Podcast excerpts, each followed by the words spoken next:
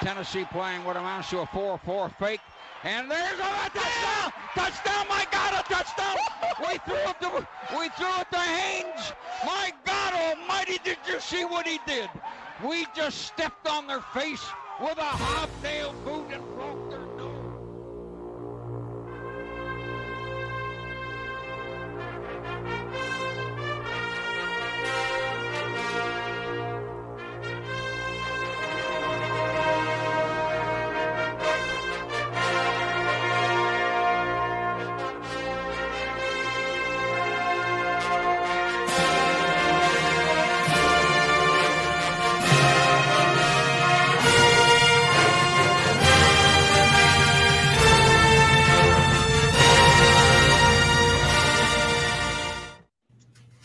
Welcome to this special edition of the DGD podcast. As you know, it is me, your boy Robert Reynolds, along with a few other guest guys uh, around the NCAA. Got a golden blue dude over here to my to my right, uh, Aaron Bass from fifth quarter Clemson, and we got a representative of fifth quarter LSU as well. Guys, thanks for coming in. It is uh, obviously for those that we've been hyping this up for a while. If you're not familiar with what's going on this episode is strictly for charity, which obviously any donation goes to St. Jude's uh, Children's Hospital. So this is college football for the kids. Uh, let's just start off with introducing ourselves, guys. Hey, Golden Blue Dude, introduce yourself, let people know uh, more about you, and then we'll work with uh, Aaron, and then we'll go down to the uh, the Bayou Bengal himself. Sounds good. First off, I appreciate you having me on here. This is a, a great show. Uh, you know, I watch a lot of your podcasts um, my YouTube channel, Golden Blue Dude, I pretty much do college football videos every day right now. I'm in the middle of season predictions. Teams uh, 43 and 44 should be coming out today. So I'm pretty excited for that. Uh, college football season is going to be here soon. So my channel is really starting to ramp up the season predictions and all that kind of stuff. Hey, so while we're here, uh, sorry, Aaron, before I have to cut you off. So people are already asking about the uh, where to donate. Uh, if you look in the chat here, I have the link uh, posted so that you can just click it and go. Uh, but if you're not familiar, it is right here. I will post it for a little bit right there. Uh, and Aaron, I guess while everybody can check out the donation URL, I'll let you introduce yourself. Not a problem. Hi guys, my name is Aaron. Uh, I am the I am the fifth quarter contributor for the Clemson page. I also do their their um, article writing. Um, I'm just born and bred Clemson fan. I just try to keep everything on um, on Twitter. So unfortunately, I don't really have like a face uh, a Facebook or like a YouTube or anything. Um, but if you guys are uh, are um, interested in in what I create, what I write, and um, what I tweet, just follow um, at FQ Clemson on on Twitter, and you will be um, completely up to date. I'm just uh, I'm just excited to be on here. You know, it's a uh, uh, it's a great cause with with um, some great dudes, and uh, I'm just excited to get into it. All right, man. Bayou Bengal, let's hear it.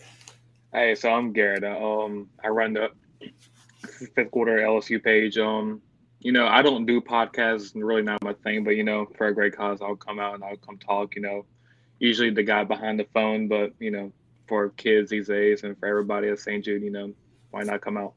Hey man, thank you for coming on. I know obviously you said you don't really uh, get you get your uh, the mug in front of the fa- uh, in the cameras, but hey, thanks for coming on, uh, guys. So like I said, the donation link is right here.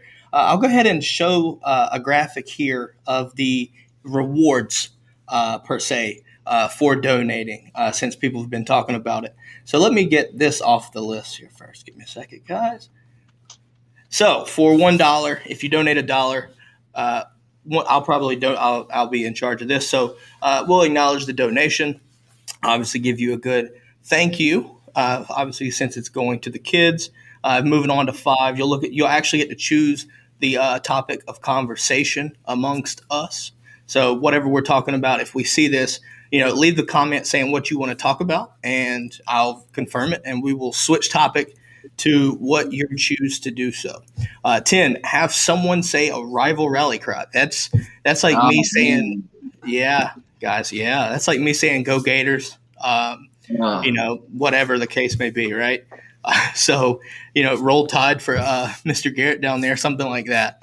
Uh, Twenty dollars, you have you get to choose one of us to sing our rivals fight song. Um, yeah, so definitely, I don't want to sing Rocky Top, but for a good cause, I guess I'll learn and sing and warm these vocal cords up. Let's just say that. And for 25 bucks, guys, you can literally, I'll give you an invitation and you can come on the show. So uh, just just hit me up at Twitter, right? Uh, if, if you do so, uh, DM uh, at the DGD podcast, and I can send you that link and you can come on the show. Uh, obviously, if you donate 25 bucks. Uh, and the good thing is, guys, also, these aren't just the only rewards that uh, St. Jude's are doing. You can actually gift like items, uh, actual physical items uh, for the kids as well, and different uh, things like that. So whenever you, if you do donate, you'll see that um, you, you could choose that option. So keep that in mind. But guys, let's uh, start off first. A little bit of a somber note here. Uh, Mark Richt, obviously former Georgia coach, uh, you know, diagnosed with Parkinson's. last night, he had went on to Twitter to make that announcement. And uh, before anything, I just want to kind of give thoughts and prayers uh, to him and his family.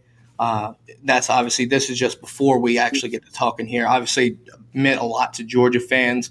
Uh, you know, ACC with Miami, uh, and obviously still contributing to the ACC network. Uh, Aaron, you know what I'm talking about. So obviously, thoughts and prayers going out to him and his family as well. But guys, I think the biggest topic here, and this will be a great topic starter NIL just popped in yesterday and already saw a ton of guys around the NCAA, you know, establishing brands, uh, sponsorships, things like that, right? You're going to have this mixture of, you know, positive feedback and negative feedback. And I think, you know, it's something that we've just got to get used to right now. Yeah. So, want to hear each one of your takeaways on your basic thoughts of NIL. Uh, you know, do you think it's good? Do you think it's bad? And why? uh, Golden Blue we'll start with you and then work Aaron and then uh, Garrett. Uh, honestly, I think it's a good thing. This is not what a lot of people think it is. A lot of people think that the NIL is the universities paying the players, uh, which would make them employees of the university. That's not what's going on, guys. What's going on is this gives the players permission to use their own brand, their own name, likenesses, all that stuff to make money. And I've been saying it all along. Why not? Everybody else is making money off their names and likenesses. Why aren't they allowed to? So I think this is a great thing. I know this is going to be used for, uh, you know, some type of recruiting tactic. And uh, at first, it's going to be a filling out process. Some teams are going to have, you know, a lot, a, a lot better leverage than other teams. But I think in the end, it's going to even out, and this gives players a fair shot to make money themselves because a lot of people don't realize not all these players are going to go on to the NFL and make a lot of money. So allow them to make some money while they can. And as long as it doesn't turn into an employee situation where the universities themselves are paying the players, I'm fine with it. I'm agree with you there, Aaron. What are your takeaways, bud? Uh, I mean, uh, it's um, it is an exciting day in college um, college sports. It's one of those things that uh, that there was a lot of criticism going around about it. No one really knew what it was, and um, being fifth quarter Clemson, you know, I I have been getting my ear rang about the Dabo Swinney comments from two years ago. But it's just one of those things that you know to clear up. He was not against NIL. He was against the whole universities directly paying their athletes. You know, that was one thing that he didn't like because when the players are getting paid by the university themselves, it's very hard to actually regulate that. You know, like fact of the matter is, you know, D1 schools like Clemson, LSU, UGA, West Virginia are going to have a lot more money to play with and possibly pay their players than, you know, Georgia State, you know, Louisiana Lafayette, Wofford, Marshall. So it's one of those things that you have to really understand that if you were going to do a university's playing, it would it would have to be a base salary, and then at that point they're employees, and it just it creates a lot more gray areas. I think the um, NIL way is just is the perfect way because as we're seeing, it's not just about college football. It's not just about male athletes. I mean, some of the biggest contracts have already gone out to female athletes. We have um, uh, um, Garrett would know the um, Livvy girl, LSU gymnast. She's huge, huge on TikTok. She's a huge um, social media influencer, and now her having the ability to actually make a profit off of having millions of followers and millions of interactions is huge. And frankly, I'm seeing more big name deals done with female athletes of non power, I guess you could say, sports than I have seen with male college football athletes. You know, so it's just an it it's an exciting day and most of the main fears about it are already being thrown out the window simply because I they're just fears based off of the idea that people believe one sport, one gender, this and that is better than the other. So, you know, I'm just uh, I'm just excited to see how it goes. You know, there um obviously we're going to talk about it like a lot more, but yeah, I'm just excited. It's a huge day. Garrett, what about you, bud?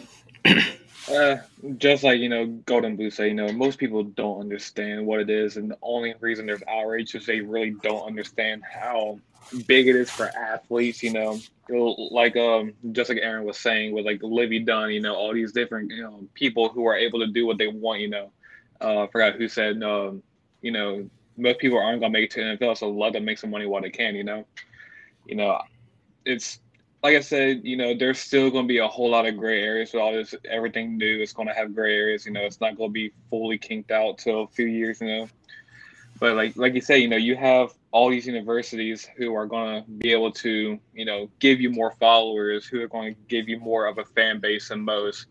Like Livvy Dunne is probably going to be the most paid athlete in the country. There's no denying that she has the biggest fan base. You know, I already have a picture with her, so I can, you know, sell autographs for that now. You know. You know, it, it, it is what it is. You know, I feel important now, so I, I have a uh, the newest, the biggest NIL athlete out there um, in my camera roll. You know, oh, yeah. just is what it is. But you know, you know, like I said, you know, people just are creating outrage because they don't understand it. You know, people aren't. You, you have young kids who are possibly gonna be making more money than them, and that's okay. You know, but you know, like I said, give it a few years, it's going to be kinked out, and you know, college, you know, college sports, and it's going to be the same way it was two years ago. So, I, I can't agree with you more, man. I, am on the I'm on board with with Golden Blue Dude as well. I think that if you're looking at basic economics of it, right, you know, I hate to, I hate to sound business like, but I mean it's what I do. Supply and demand is going to dictate these guys and you know things like that. So yeah, you're going to you know by nature you're going to see your quarterbacks in you know, certain positions benefit more. However, there's you know you're still looking at these guys. You're giving them opportunities for one. So everybody's getting an opportunity you know, to do something like that. I brought on uh, Allan George. He's a starting cornerback from uh, Vanderbilt and we were talking about the upcoming at the time uh, NIL, and you know he brought up a very good point, and I love reiterating this. It's basically if you take an average you know student, they can make money while they're in college, right? If they're on full scholarship, they can do that. So why limit a football player or you know a, an athlete? Why limit them? You know if you know if if they're good at something. Whether like for his instance, he uh, video games a lot and streams. So you know looking at something like that you know, it made sense to me. You know, it really clicked and set in listening from his standpoint. I really enjoyed that conversation because it opened my eyes to his level and an athlete's level. So, you know, I'm glad that these guys have the opportunity to, you know, to to bet on themselves, right? If if they can find ways to host camps or, you know, sell t-shirts or, you know, signatures, cameo, whatever, all these different options you're seeing, especially on social media, it's all over the place why not let these guys do it? And, I'm glad that it's happening. Um, you know, obviously there's some backlash or whatever, but uh, you know, it's it's a new situation, and I think you know when you look at it, it, things will get smoothed out over time. It'll, you know what I mean? At least that's my logic of it. Um, so that's my take on the NIL.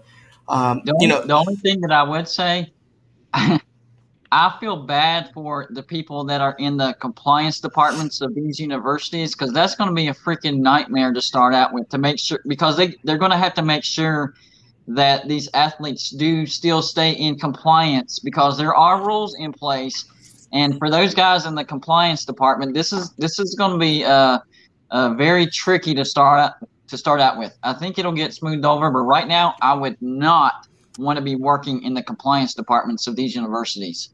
Yeah, no, that. Uh, yeah, I don't know how to feel about that either, but uh, compliance is going to, that's a nightmare. that is a nightmare. but, um, yeah. go ahead. Did you, you had something to say? I know. I was going to say, just like you were saying with the compliance department, you know, all these rules were just put into place, you know, over a course of two days, you know. So you're going to have all these questions being asked, and they're going to say, I don't know how to answer that right now. Yep. You know, I feel, I feel like it's just going to, you know, like I said, the biggest problem with everything is is the uncertainty of not knowing what's happening, you know. And I feel like, you know, over, like I said, over the next few months, next few years, everything's going to be brought to light, and it's just going to get better, you know. This proves how incompetent the NCAA is. I mean, uh, they should have done this a long time ago, and it seems like that they had to put something together really, really quick, and that's why there's going to be issues in the beginning. Not because this is a bad thing; it's because that they they finally re- that they're supposed to do this. This needed to happen, and so you know, last minute, two days, you know, whatever, put something together, and we're done. And now, you know, now it's in the compliance department's hands. And to me, I, I honestly don't know why the NCAA exists because to me, and last year pointed this out, the NCAA is incompetent. Whenever the COVID issue up, we don't know what to do, and it was left to the conferences. What happened? Some conferences had ten games, some eight, some you know, it was crazy. The only the only real reason the NCAA exists right now is to punish people. So that's that's one thing that's really you know broadened my horizons on the NCAA. What is the point of them existing? There is no point. They're very incompetent. Hey, hey guys. Um, hey Garrett. What's up? Um, so there's a donation for ten dollars uh, from Uh-oh. myself. From myself. I'm gonna need you to. It's ten dollar donation, buddy. So I'm gonna need you to uh, warm those vocal cords up and, and say that uh, Alabama uh, rally cry, my man. There you go. There you go. I don't know who this Facebook user is, guys, but I helped you out. So, and if you hey, if you do it again, you can make us say whatever you want as many times as you want. I'm here for it. I mean, Let's see. No, no, no, no. You just say the rally cry. That's it's a ten dollar donation. It's not a twenty. the So just- RTR. Yeah, just just say it. That's all you got to do. If it's twenty, then we Oh. gotta. Yeah, the t- the twenty dollar donation. to clarify, guys, anybody listening and watching, the twenty dollar donation allows one of us here to really sing the uh, the fight song. Uh, Ten dollar donations allow have one person of your choice to say the rally cry. Oh man. Uh, You got to say it. roll tide roll. Oh Um, man, that is painful. I could see That his was that was pitiful. I think he can do better than that. Next time, guys. Next time. Hey, he's warming up. He's, he's a little shy. Remember that, man. He's he's not one to come in front of the, the camera all the time. So we got to give him a little bit of of the doubt there, man. I'll give him a buy on that. Hey, fair enough. Hey, guys. So I want to get y'all's opinions on this. Obviously, with NIL, you know, I love video games. When I can get a chance, I will gladly play them. Um, what does this mean for college sports video games? Obviously, if you're a gamer, you it's it's a cult following. You have Oh, your yeah. NCAA 14, your football 14, and then you have well, you have college baseball, right? Every I don't know if y'all remember the college baseball. It goes all the way back to like 07. and then uh, basketball goes back to 2010. I know football's already been stated, but this this has got to be the first steps for EA Sports to hit back up on the the college baseballs games, the college basketball games. I think it has to, right? Or or is that something that you just see the football come back for? Well, the fo- EA Sports was already talking about bringing back the football for next year. Uh, yeah, no, so I know. That, that, that was going to be a done deal, but I think this is going to make it even better because you're not just going to have generic teams where you're like, yeah, it's a you know tongue in cheek thing. Yeah, I know who that is, but they can't really say his name. And it's like now it's like you know who that is. That's it's going to be great. I've missed that, and they had they even have this cult thing online where they've kept the last version and they just keep updating it and updating it and updating it. Uh, that's a legal loophole that they've been going around. Now EA Sports can actually put out year to year uh, college football games with your actual favorite players in there. I'm super excited about it. Yeah, I have revamped, guys. That I'm Open your telling you. revamped. If, if you're not a gamer, it, it, it's I love it. I, lo- I absolutely love it. You're gonna have to play it on your PS3 or your Xbox 360, So, you know, a lot of people probably don't have those, but if you do, I suggest you get one, get a copy of the game, and find out how to do it because that, I'm telling you, uh, current uniforms. And I think, if I'm not mistaken, I was talking to some people about that. Uh, they, some of the guys that do the uh, programming for the revamped to actually start doing the things for the game. So, you know, EA took notice, you know what I mean? And I think that's a really good step. I really think that's a good step because you're going to see, obviously, with the technology now, we saw what happens with revamped on 2014. Just imagine what it's going to look like in 2022, 2023 when it comes to PS5, Xbox S, you know, things like that. It's going to be insane. And, and, and being able to play with JT Daniels or Kayshon Boutte if he's still there, uh, you know, uh, DJ for Clemson, things like that, right? Some of the biggest names can be on that game. It's going to be absolutely fucking fun to deal with. It really is, and I can't wait for it. I don't know if y'all are gamers, Aaron, Garrett. Oh yeah. Oh no, dude! I play. Course, definitely. I I, say, oh, you go ahead. I specifically kept my 360 to play NCA 14. I have revamped. I've I've been playing it uh, for ever since it came out. Um, I'm gonna let Garrett do his piece, but I do have some uh, some concerns about NIL and how how EA is going to go about it. And even with you know all like speaking of video games, you know, especially with the you know not even consider what like what Madden or EA or anything, but now you bring up a whole new you know pipeline of video games, esports, and with all these universities, you have all these you know huge leagues. You have FaZe Optic Game. You have all these different things. Soon, I, I believe sooner or later you're going to see that being the new professional league, and then now you're going to have college. You're going to have esports drafts sooner now. You know, that's what you're going to have. You know, you're you're literally about to bring out a whole esports, making it look like you know NFL, MLB, you know, and you know, college sports. You know, like college esports. You know, yeah, the players get paid from that championship from all that money, but at the same time, you know, majority of money goes right back into the program. Now you have all these, you know, different things where you're gonna be sponsored by FaZe, sponsored by Optic Gaming, you know, and it's just gonna bring, like I said, it's gonna bring whole new pipelines to what could have been years ago and years ago. Yes. Uh, yeah, I agree. I, I, I'm, I'm, I'm just like I said. I'm glad to see where what opportunities these guys have. Right, like they, they do things. You know, they're they're not just athletes, guys. Remember that. You know, obviously, when you look at athletes, a lot of people just look at Georgia football players or Clemson football. These, these guys are student athletes. Like treat them as a student as well. You know, just because they're an athlete doesn't limit them to being just an athlete.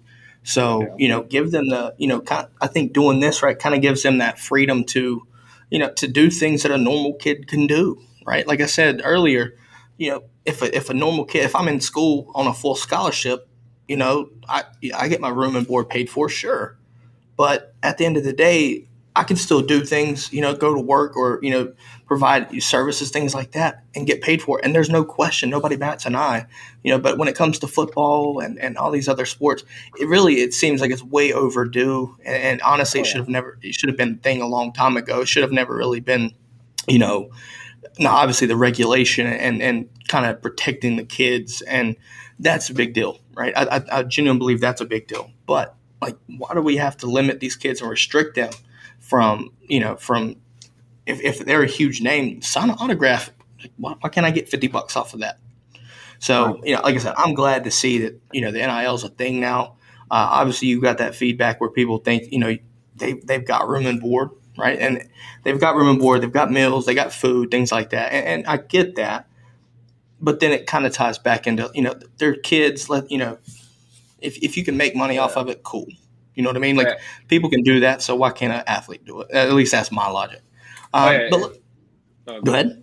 No, go I was gonna I'll say like even speaking like that, you know, like you said, you know, they're getting a room and board paid for, but at the same time, it's they're not even wanting money, you know, to just spend, you know, like you said, not everybody makes it to the league, you know, all these, you know, people who are playing college football, you know, that's their going to be their biggest chance for success in life is that small little chance. Now, what ha- say what happens if they don't make it to NFL? You know, all that money that they could have earned in college, it's going right back to their family. You know, uh, you know, you look at all these athletes in the NFL. What's the very first thing they do with that money? They buy their mom a car, buy their Yeah. mom a house. You know, it's never been about, oh, well, I want all this money. I want to go to clubs. You know, you know, athletes, you know, LSU, you know, athletes aren't supposed to go to Tigerlands, but they do, but they don't. It's you know, it's a whole thing about it. But at the same time, you know, people think, oh, well, they just want money for clubs. They want money for you know drugs and everything. They could get No. that. You know, that's that's the easiest thing for, them to get into. You Oh, know, yeah. you, your name is out there. You know, if you're Joe Burrow, you're getting to any building for free. I don't care who you are, Yep. what building it is. But you let's know, be now- honest here.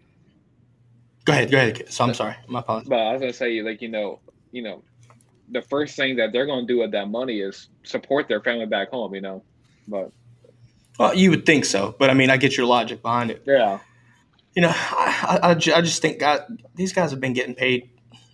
Let's be honest, they've been getting paid. No, no team got called. oh yeah, But but now it's you know for us it's right in front of our face, and like I said, I'm happy for them. I mean, let's be honest. You said there you you bring utter joy and devastation to us four right here. That's the lead. You know, make some money off of that, man. Like, do what you got to do. You know, it's it's a business. We know that, right? NCAA is just. I don't understand how they're still a, a business, but you get what I mean. Like, I, I- I'll I'll bash I'll bash them every time I, I can. I just don't like the NCAA. At least the leadership they got now, I just I don't care for it too much. But anyways, so we've got this right here, right? The uh, the NIL. I'm telling you right now, though, I think the NIL you're starting to see a resurgence in programs that you know that have a lot of donors. USC sticks out to me. You look at what they're doing in recruiting right now, and I mean, let's be honest, Clemson down here, you know, Aaron, Florida State, Florida State is killing it right now in recruiting. Um, you know, and I'm wondering now. I don't know how much of a factor that has in it, but for USC, I genuinely believe that uh, the NIL situation is really helping them because of the branding uh, and the market that they're in. You know, so which which leads me to a resurgence in USC and the playoff expansion. Yeah. Let's talk about some playoff expansion. I think. I, Yeah, if you uh, know, if uh, you don't mind me um um interrupting real quick, Yeah. uh, the whole idea of alumni bases and brand and this and that. One thing that I do want to point out is that is an NCAA compliance violation. A the a player, an athlete must be must be given an opportunity to have NIL through a through an unaffiliated third party company. A, mm-hmm. a- and alumni cannot help the player get that NIL, the or or even passively help. One of those things like, oh, oh, like I'm the- like one of the biggest things is Nike and Oregon. I, mm-hmm. like I'm gonna tell you right now, if if a Nike or if an Oregon student athlete gets sponsored or gets an endorsement by Nike, it is going to rain absolute hell on Oregon simply for the fact that it, it is a compliance violation and it is one of those things that everyone ha- ha- has questioned these brands like USC, like Oregon, like Michigan, like even UNC with the Jordan brand. The, the student athlete has to get it from an unbiased party and they can do it through an unbiased or a um, unaffiliated agent. But it is one of those things like just because like a USC alumni is uh is who knows who cares. And they're helping these student athletes get access to to NIL that's a huge violation. And going back at it the NCAA is only out there to punish people. They're going to crack down on USC they're going to crack down on Oregon. They're going to crack crack down on whomever it is getting that endorsement deal through through an alumni through a booster. So it just makes it a little bit more difficult for compliance offices and you Yep. know one can hope that the universities that the student athletes are going to keep their integrity to keep to keep honest and do it the right way. But as you stated let's be honest everyone's paying everyone. It's mm-hmm. just you know it isn't here's the way i say it. it's only against the rules if and when you get caught. No one's really gotten caught. So if so if there is a a athlete who's doing something through whomever through like a booster it's probably not going to happen you know like you know like i would be remiss if like i didn't say like going to Clemson games my entire life, being being in Tiger Town just about every weekend, twice a week, whatever it is. Hey, I've seen things. I know things. I'm not going to say anything, but everyone does it. Everyone's a part of it. And if you really think you are better than anyone else because of it, you're just not. You know, that, that's just how college sports is. But I mean, I don't think it's going to be that big of an issue. But I do know for a fact if like Nike and Oregon or an Oregon athlete does something, questions are going to be raised, and the NCAA is going to get directly involved. That's just that's just pure fact. Yeah, and there's going to be some fronts established. It's going to be like the real world where you know they can't get it from this source, so they'll have that source send it to this source, and then that source will send it to the athlete. So there's going to be a lot of a lot of that going on. Uh, I got a quick question off topic, real quick. This is kind of out of left field. Aaron, are you? I know you're. Um, you're. Uh, do you work for Clemson? Are you in Clemson? Uh, I am. I am not affiliated with the university. Uh, I do have media credentials for some of the athletic teams, but I uh, I am not actually like based out of Clemson. I uh, I just kind of like do this like on on my free time. I was just born and raised a Tiger fan. Um, um uh, should have would have liked to have gone there for school. Things didn't really work out the way I wanted it to, but you know, um, I kept the faith, kept the love, and I'm currently re- reaping the rewards of that. Well, the reason I asked is I actually live near Clemson. I'm like 10 minutes out of Clemson, and I'm about to do a, my Clemson Georgia prediction. And my plan is to go. In, you know where the gate is in front of Howard's Rock.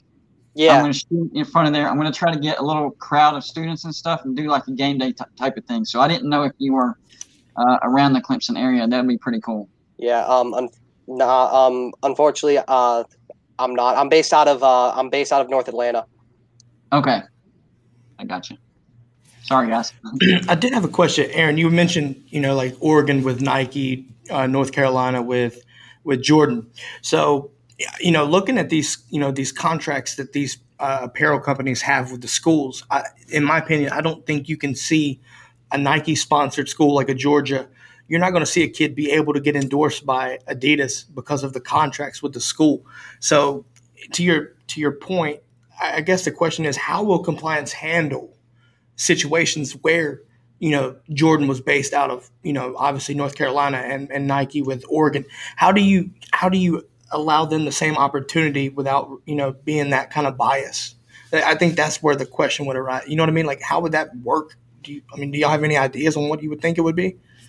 Uh, I mean, I, I don't really know. All all I would say is you would have thought June first or July first would have been this absolute bombshell athletes signing with just uh, just absolute buku companies, but the way it's really looking like it's not really giving athletes the opportunity to get endorsed. It's, it's more of the opportunity for an athlete to create their own merchandise. I mean, you know, um, D'Eriq King already uh, started his line. Justin Ross started a line. Um, Kendall Milton is starting a line. Spencer Rattler. Um, um, Garrett Mertz out of Wisconsin. You're seeing all these guys just start their own lines. I do not think they're actually going to sign any kind of like endorsement deals with actual companies, uh, or at least of the like athletic apparel, because you know their schools already have contracts. And I mean, like, I don't want to see people as being sleazy like this or being scummy but if an athlete wants to sign with Adidas and they go to a Nike school, that athlete's not going to play a lot. Yeah, exactly. that's just that, that that's just how it's going to be. I don't care. You know, you know, like I want to be positive. I want to think that that wouldn't be the case, but if that's an athlete makes the, in, in in my opinion, the very poor decision to sign a merchandise deal with a competitor company that is sponsoring that pays their school hundreds of millions of dollars to wear their apparel, to sell their apparel, then I mean, that's a decision that in all honesty, me as me as a coach would make me question their decisions on the field, right? Right. Because I have no doubt if if a player signs with Adidas and they go to a Nike school, one, if they're signing with Adidas, that means their school, their compliance office, their their administration is aware that this athlete is getting apparel offers and they're saying it's okay. So the idea that they would do a, a competitor company is just far and beyond stupid in my opinion. Right? Yeah. But most of the apparel contracts are more of just giving the athlete the opportunity to create their own merchandise, to launch their own lines, to to do collaborative efforts, but doing it outside of the norm, outside of the usual, I guess, like big five companies. And then the other endorsements we're seeing, in all honesty, are mostly just mom and pop shops. You know, I like like outside of like the big branding comp like a branding company, like a advertising company, no athletes are really doing big endorsements. You know, we saw that Arkansas dude.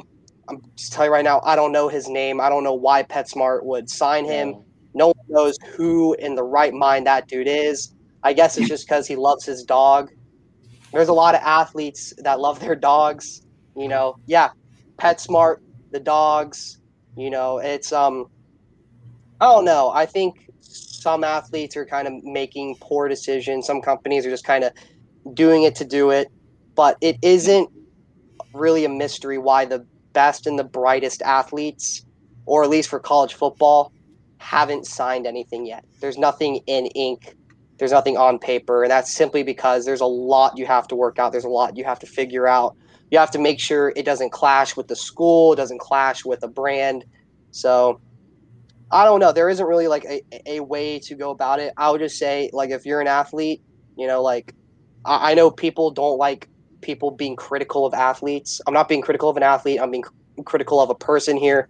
Don't be stupid enough to sign Adidas when you go to a Nike school. Don't sign Under Armour when you go to Oregon. That's just stupid, and you're going to not play because of it. I don't care how good you are. Someone's going to think of a way to get to get you off the field, and it's going to happen. You know, that's just a great country we live in. People are going to collude against each other. It's going to happen. Just don't be stupid about it. Yeah. That's what people don't realize. This is not more about sponsorship. This is more about giving the athletes to make money off themselves, creating their own brand. This isn't about athletes signing with Nike or signing. That's going to happen. Uh, students are going to make bad decisions, but this was more about just giving them the. Op- that's like you know when you create a YouTube channel, you get to a certain point, you can make money off yourself. You can get sponsors later, but that's not what it's about. It's about creating your own brand and making money off yourself. That's what this whole thing uh, was kind of focused on. Yes, bad decisions are going to get made, and people will sign sponsorships with uh, brands that they're not supposed to. But this was more about athletes being able to make money off themselves. I agree with you. Hey, so I want to um, want to kind of switch topics here. I know we had talked about obviously NIL uh, pretty well. So the college football uh, college football playoffs got expanded to twelve teams. Garrett, I want to hear your thoughts. Might be Good. expanded. They're exploring the, the yeah, possibility. Yeah, I mean, I, it's going to happen. Let's be honest, it's going to happen. Twenty twenty three. Yeah. Hey, Garrett. So we'll start off with you, and then we'll work Aaron, and then Gold and Blue. Do you think it's a good idea to expand to twelve? If so, let me know. If not, let me know. I mean, there's no reason to not do it. You know, you have you know all these school. I mean, prime example, Florida last year. You know, you know they played their bowl game, and I get Kyle Trask played. He threw how many interceptions? I don't care. But look at who was starting. You know, you had your third string wide receiver as your wide receiver one. Your your bigger your biggest players opted out. There was no point to playing a bowl game no more. You know, if you're not in the playoffs, you're not playing. It, it doesn't matter no more. And I think it's getting to the point to where you're going to have to expand the playoffs. And quite frankly, I really don't see a reason, like I said, to not expand it. You know, there's all these pros to expanding it, and you know, there may be one or two cons, you know, whatever they are. Like there's negatives and positives about everything, but I think the positives severely outweigh the negatives in this situation. You know, you're going to have you know playoff games like you know the you know exploration of having four playoff games at home. You know, well, however many at home, and then you're going to have some at a neutral site. You know, I think all the kinks are going to get worked out, but I think the you know possibilities of playoffs in the college football are just you know too much to handle right now. Sorry if you saw me waving. If you're watching live, I waved to Harrison. He just popped in and said, "What's up?" So I didn't want to stop you in uh, in mid conversation, Garrett. But you know, uh, Eric, I take what uh, Garrett just said here. You know, what are your thoughts on the uh, playoff expansion? Um, I am all for expansion. Uh, um, the idea of mandatory inclusion is what I don't like. Twelve teams, in in my opinion, is just too many. Look, look, the playoffs with a four team layout has already shown some massive blowouts. Just complete teams that don't match up together, right? Like, let's look at 2018 Clemson, Notre Dame, right? Thir- what was it, 30 to 3?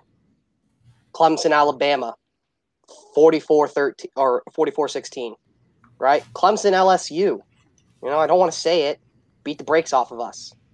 Fact of the matter is, there's the top echelon, there's the top tier, there's a big gap, and then there's everyone else. I like the idea of, of, of expanding. I think if you want to reward the better teams and give them a buy, I'm all for that. Six teams. Top two seeds get a buy. Other four teams play it out. But the big thing, the big thing that absolutely aggravates me about this proposal is and shows just how poorly thought out it was. You have Clemson, Alabama, Oklahoma, and Ohio State. Those are the top four teams in in the country, top four programs in the country, without a doubt. Those are the four teams who are going to be in those top four slots nine times out of ten, right? Might have UGA, you know, beat beat Alabama in the um, SEC ship, might have LSU slide in. But fact of the matter is, those are the four best teams in the country, and they're not going to be able to play in a home playoff game because they're just that good. You're in an effort to reward a team for being good and giving them a buy. You're taking away probably the biggest game day of that college town you can ever think of. Right? You put a home playoff game in Athens, right? As a Clemson fan, if you put a home playoff game in Athens, I'm going to be there, right? You put a home playoff game, Baton Rouge, the entire state's going to be there. put it in Clemson, the entire state's going to be there. Put it in Morgantown, the entire state of West Virginia, half the state of Virginia, and half the state of Pennsylvania is going to be there, right? That is the biggest money making day in those towns by far. And like they're all college towns towns that significantly saw a drop in revenue, a drop in tax income because of because of the pandemic. Right? Mm. So in an effort to reward these top 4 teams, you're taking away their ability to host a home playoff game, right? I'm fine with 12 teams. Fine. I I I am okay with you know some some team who thinks they're hot shit getting their brains beat in by 50 by by someone who actually deserves to be in an actual playoff championship format, I'm not okay with these programs getting the advantage of hosting a home playoff game. That's my thing. Because along with the home playoff game is ticket is tickets, ticket allocation, right? It is the most difficult thing every year for me to try to get a ticket to whatever playoff game Clemson's going to, right? When Clemson played LSU, I was barely on that cut line of getting a I got, I got booster a ticket. ticket. So. You- cool. Uh, but if this game, you know, like put it put it in South Bend, ninety eight percent is going to be Notre Dame fans, right? Clemson fans, we aren't going to have the opportunity to send eighty thousand strong into Death Valley for that game, And that's what aggravates me. I, I, as much as I don't want to come off as this elitist of this idea that teams just aren't good enough, we also need to embrace the fact that teams just are not good enough. Right? Like I understand like that F- Florida team was good and all. They weren't they, they weren't playoff caliber good enough. Hell Right. no. They weren't Hmm. playoff caliber good enough. You know, you put um oh, I mean O- Oklahoma, they're never playoff caliber good enough. So, just expanding and throwing more teams in there, I mean, hell, let's just expand it to 128, throw out the entire regular season. You lose in the first week, your season's done. I don't care, your season's done. You you run through the gauntlet, you win it all. Congratulations, you're you're you're a national champion. That's the only way you're going to appease some of these fans who don't understand that fact of the matter is you have to be good enough and teams just aren't that you know, I'm looking at it this way though. The you know teams that make it what five through eight, right? I would think get the home uh, home team there, home advantage. You know, I, I just hope that the ranking system, right, the, the committee that ranks these teams, get it right because if they do, it makes sense for the home team to get that. They've earned it, right? Like it's not like a you know, like no no bias. Where I hate to say this, but I mean when when Bama came in at uh, a lot, and we beat uh, Georgia had beat Auburn in the uh, SEC championship, right? So we came in in the number one, uh, and then obviously uh, Auburn had beat Bama that year, but Bama slides in at the four. You know, obviously that's one situation, like kind of situation that way. But you know, the five through eight, I would like to think that they earned the right to play in those games, and you know, as a reward for that, I, I think that's why the home field advantage. Now, obviously, the ticket splits, things like that. Like, you know, I, I get, I get where your point is. I see where you're going with it. I, I just, you know, look at teams like when we went, when Georgia went to Notre Dame. Obviously, it was a regular season, not a playoff game, but teams travel still, and I, I think you're going to see that now with the playoff game. That's TBD if it happens or whatever the case may be. But you know, the the teams that are five through eight earn that right. I would like to hope. I would like to hope that they do. So I think you have to give them that credit there, and I think that's just the the perk of playing the home game. I guess. yeah i At mean least i would that's what say I would this see. I would say this, right? yes, you want this idea that five through eight deserve their chance to host. You want the idea that nine through 12 have earned their chance to play in it. If you want to do this based off of earned and you want to do this based off of who has the right, then just don't do the rankings and just pick teams. Pick teams that you think should be in there because there's no way in hell I, as a Clemson fan, I, as a college football fan, would support the notion that a nine and three football team has any right playing for a college football national championship. Right? A- Alabama, that, that that team was good enough. They they deserve to make it in. Right? That every everyone knew that. A one loss Bama team was not going to miss out. And there are still ways to protect teams if they have two losses right? Let's say Clemson beats UGA. Clemson loses, or UGA loses one SEC game, but they go on and beat Bama in the SEC championship.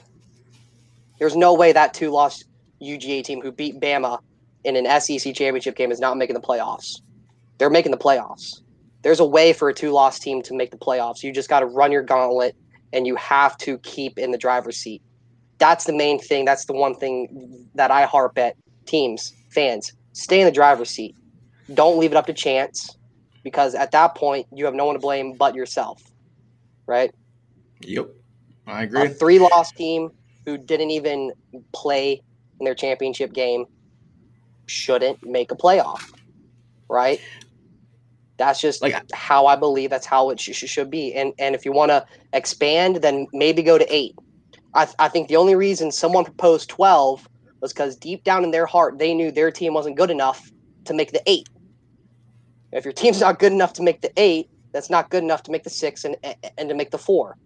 So if you want to expand and, and to appease everyone, just make it 128.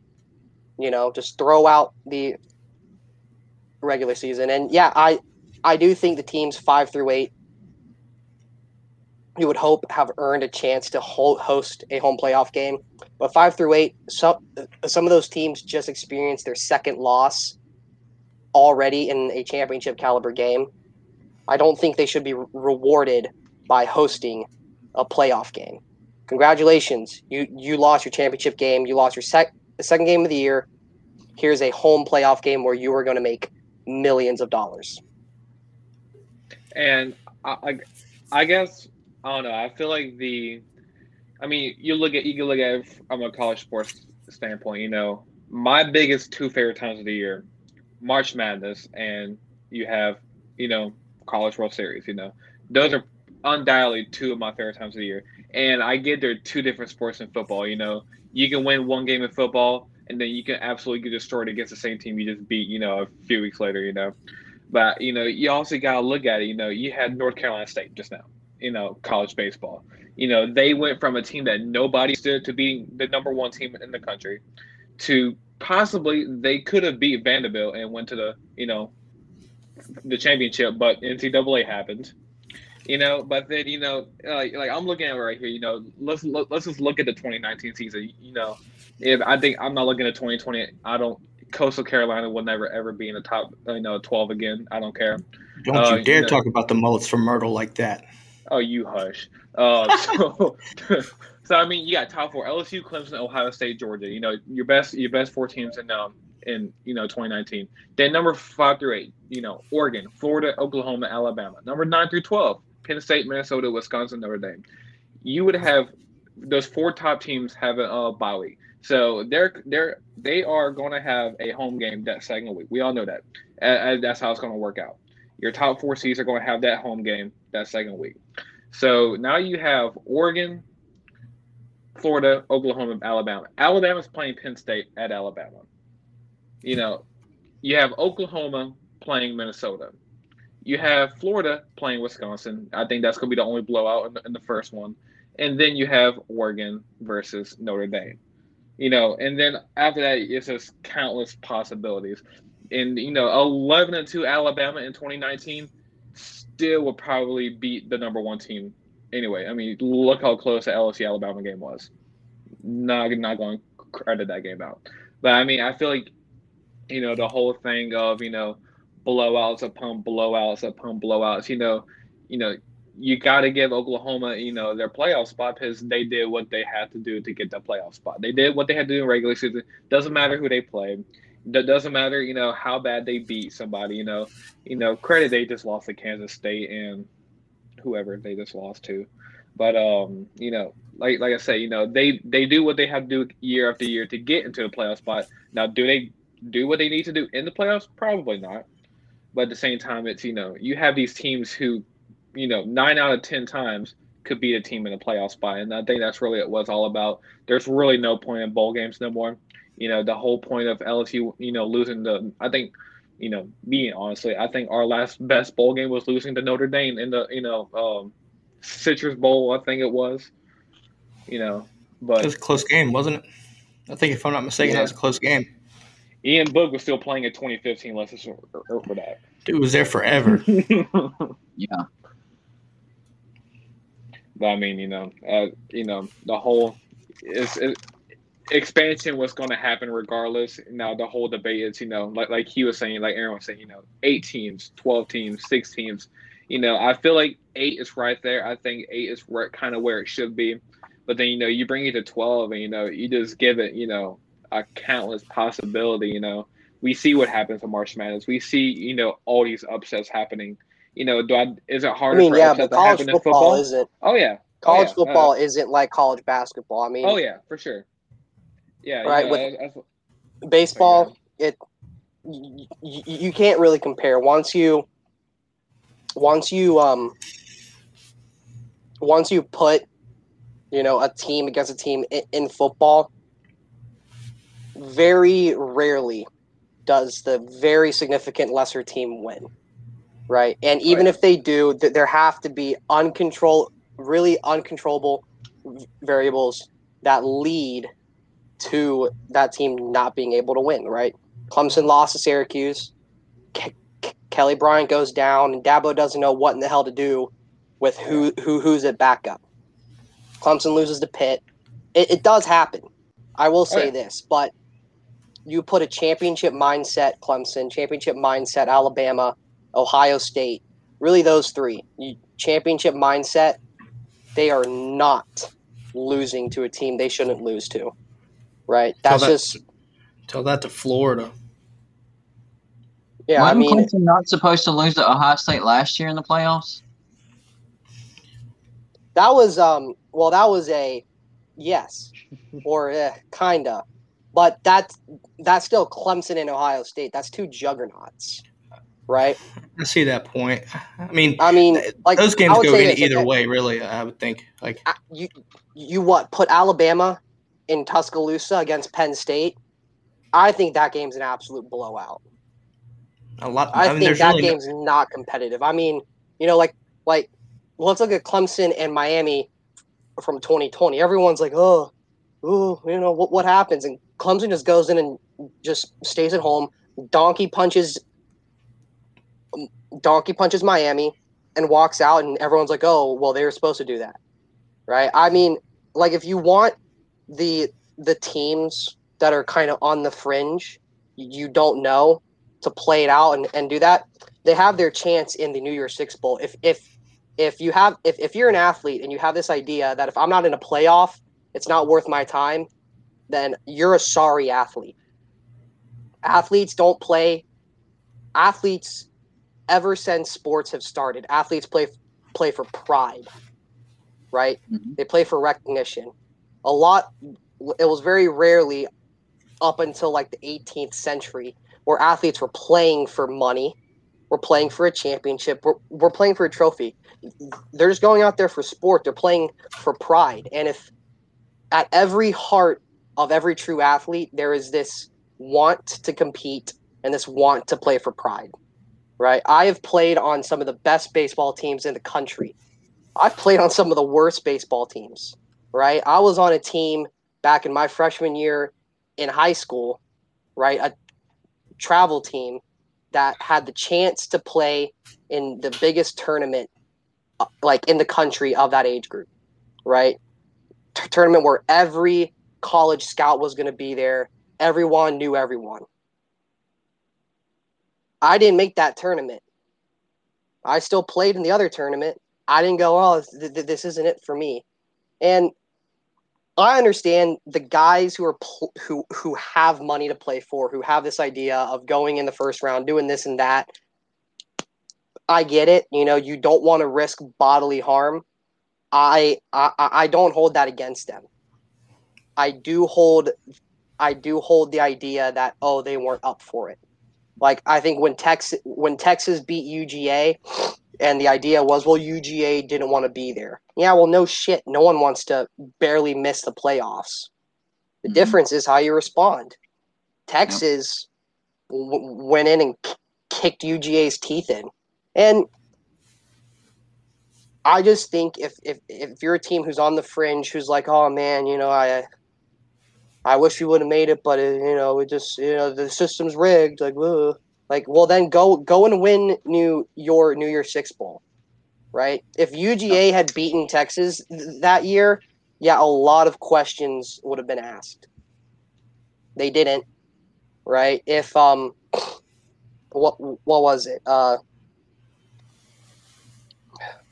who was who was the on the fringe team last year in 2020? Who, who, who, who A&M. was number five? A and M. yeah.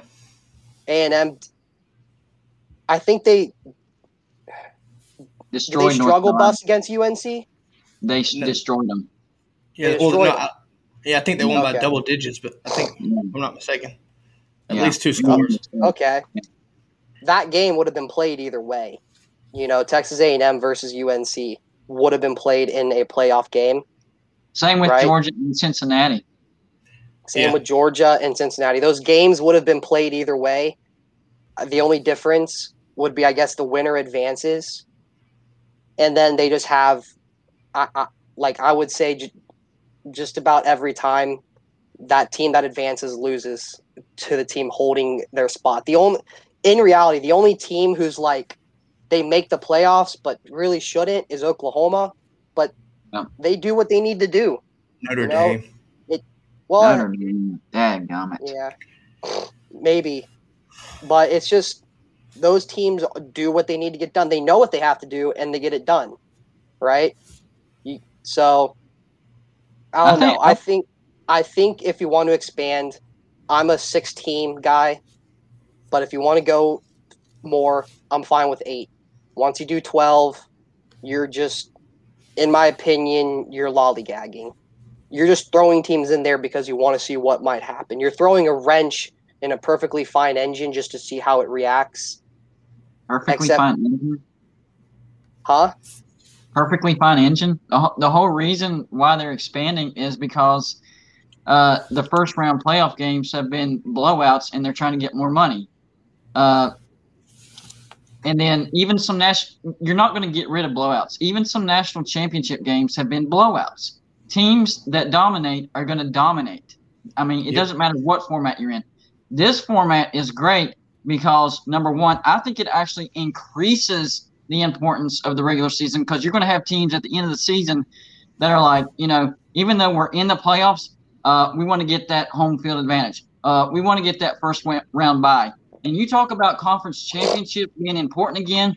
They are super important again now. Uh, you're playing for a first Ask round bye UGA now. if a conference championship isn't important. It's Do what? always been important. Yeah. I'm talking about like uh, you know Big 12, Pac 12, Big 10 teams that know that they're not getting into the play. Now that conference championship game is even more important. Yeah. Uh, Clemson, the ACC championship has been a, has been a foregone conclusion for Clemson. Now, now it's like okay, now we're playing for something. Now we win, we're getting a bye. Well, no, no, no. We're We're, a better matchup. Clemson's always playing for something in, in an ACC championship, and that's never going to change. The idea is never going to change, and and I like I guess if you're trying to say that a you know a, a lesser team's like well one if you expand to twelve, the regular season doesn't matter. You can have two hiccups, you can have two mistakes, and you can still make it in, right? Your your mentality for wanting to be a playoff caliber team is every week you play is a playoff game. You you want to talk about the importance of regular season? You drop a game you shouldn't. You don't know if you're going to make it in. Ask Oklahoma. They have to do everything in their power after they drop to K State just to be the number four team, or- right? Now they're like, oh well, we, we, well that's you know th- now expanding to twelve. It's a three strikes you're out. But you look at Right. it this way too, guys. I, I'm looking at it this way. I, I I get Gold and Blue Dude's theory here. I, I do. You you know, and when it comes to Clemson, Clemson it does it, it's important, and the reason I say that is because if you know, for instance, if you are you know you're playing for the conference title against North Carolina, just for say you know, hypothetically here, and you lose. You would have guaranteed if you win, you guarantee your one through four spot. This is the way Clemson would be.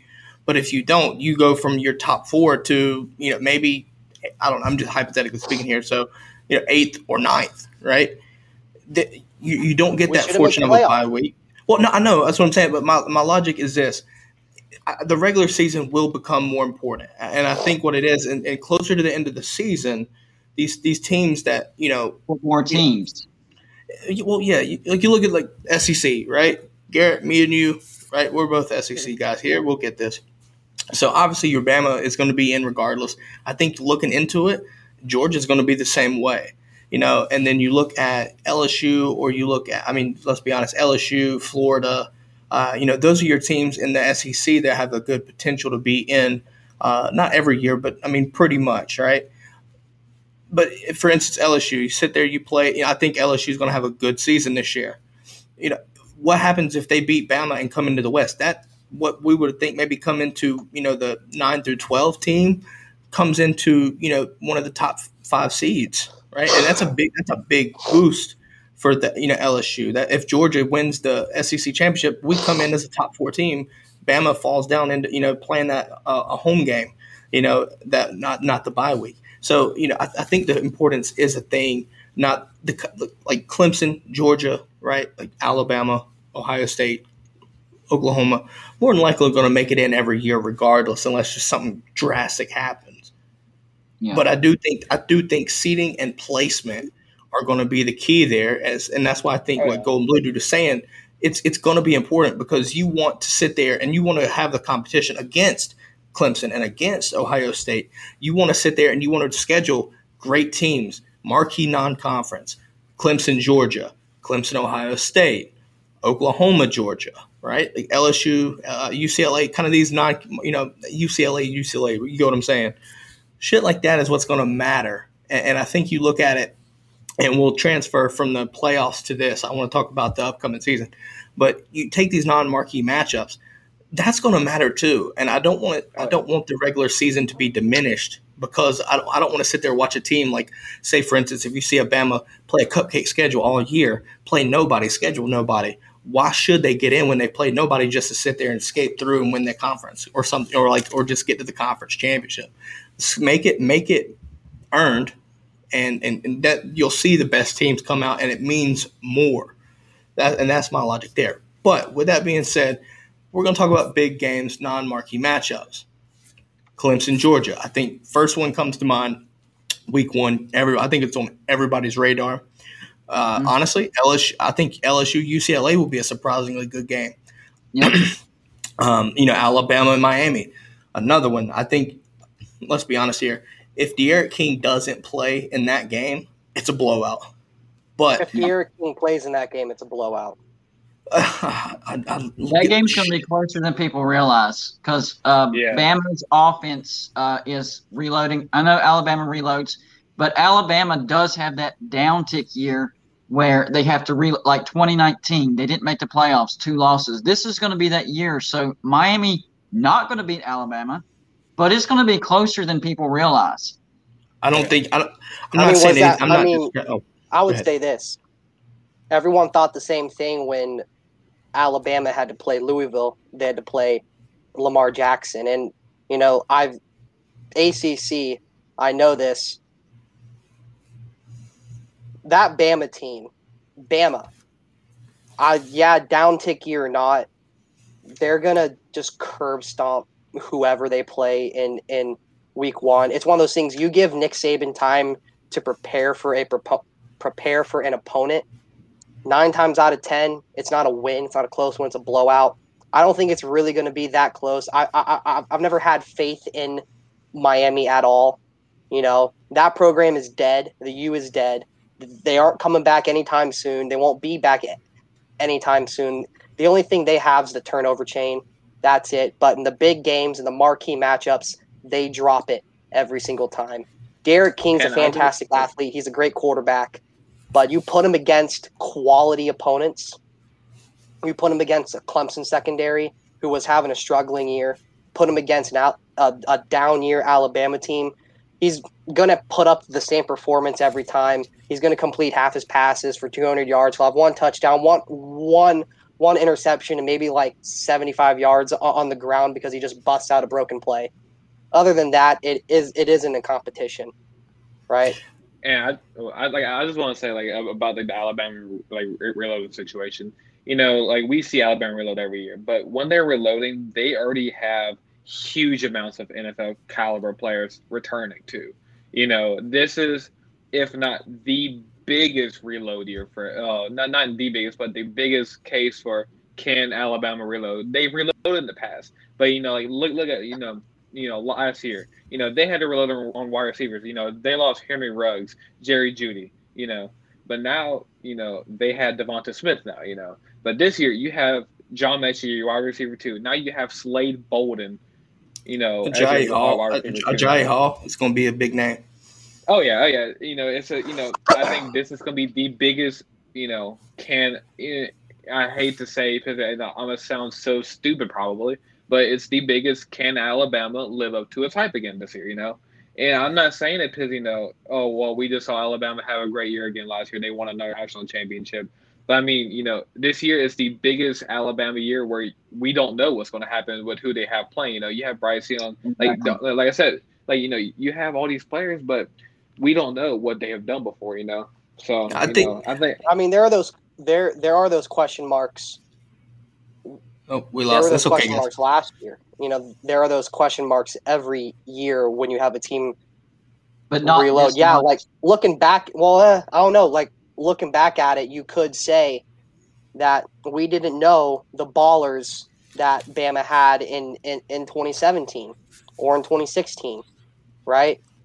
It's it hindsight's always going to be 2020. I, I just know after seeing it year in and year out.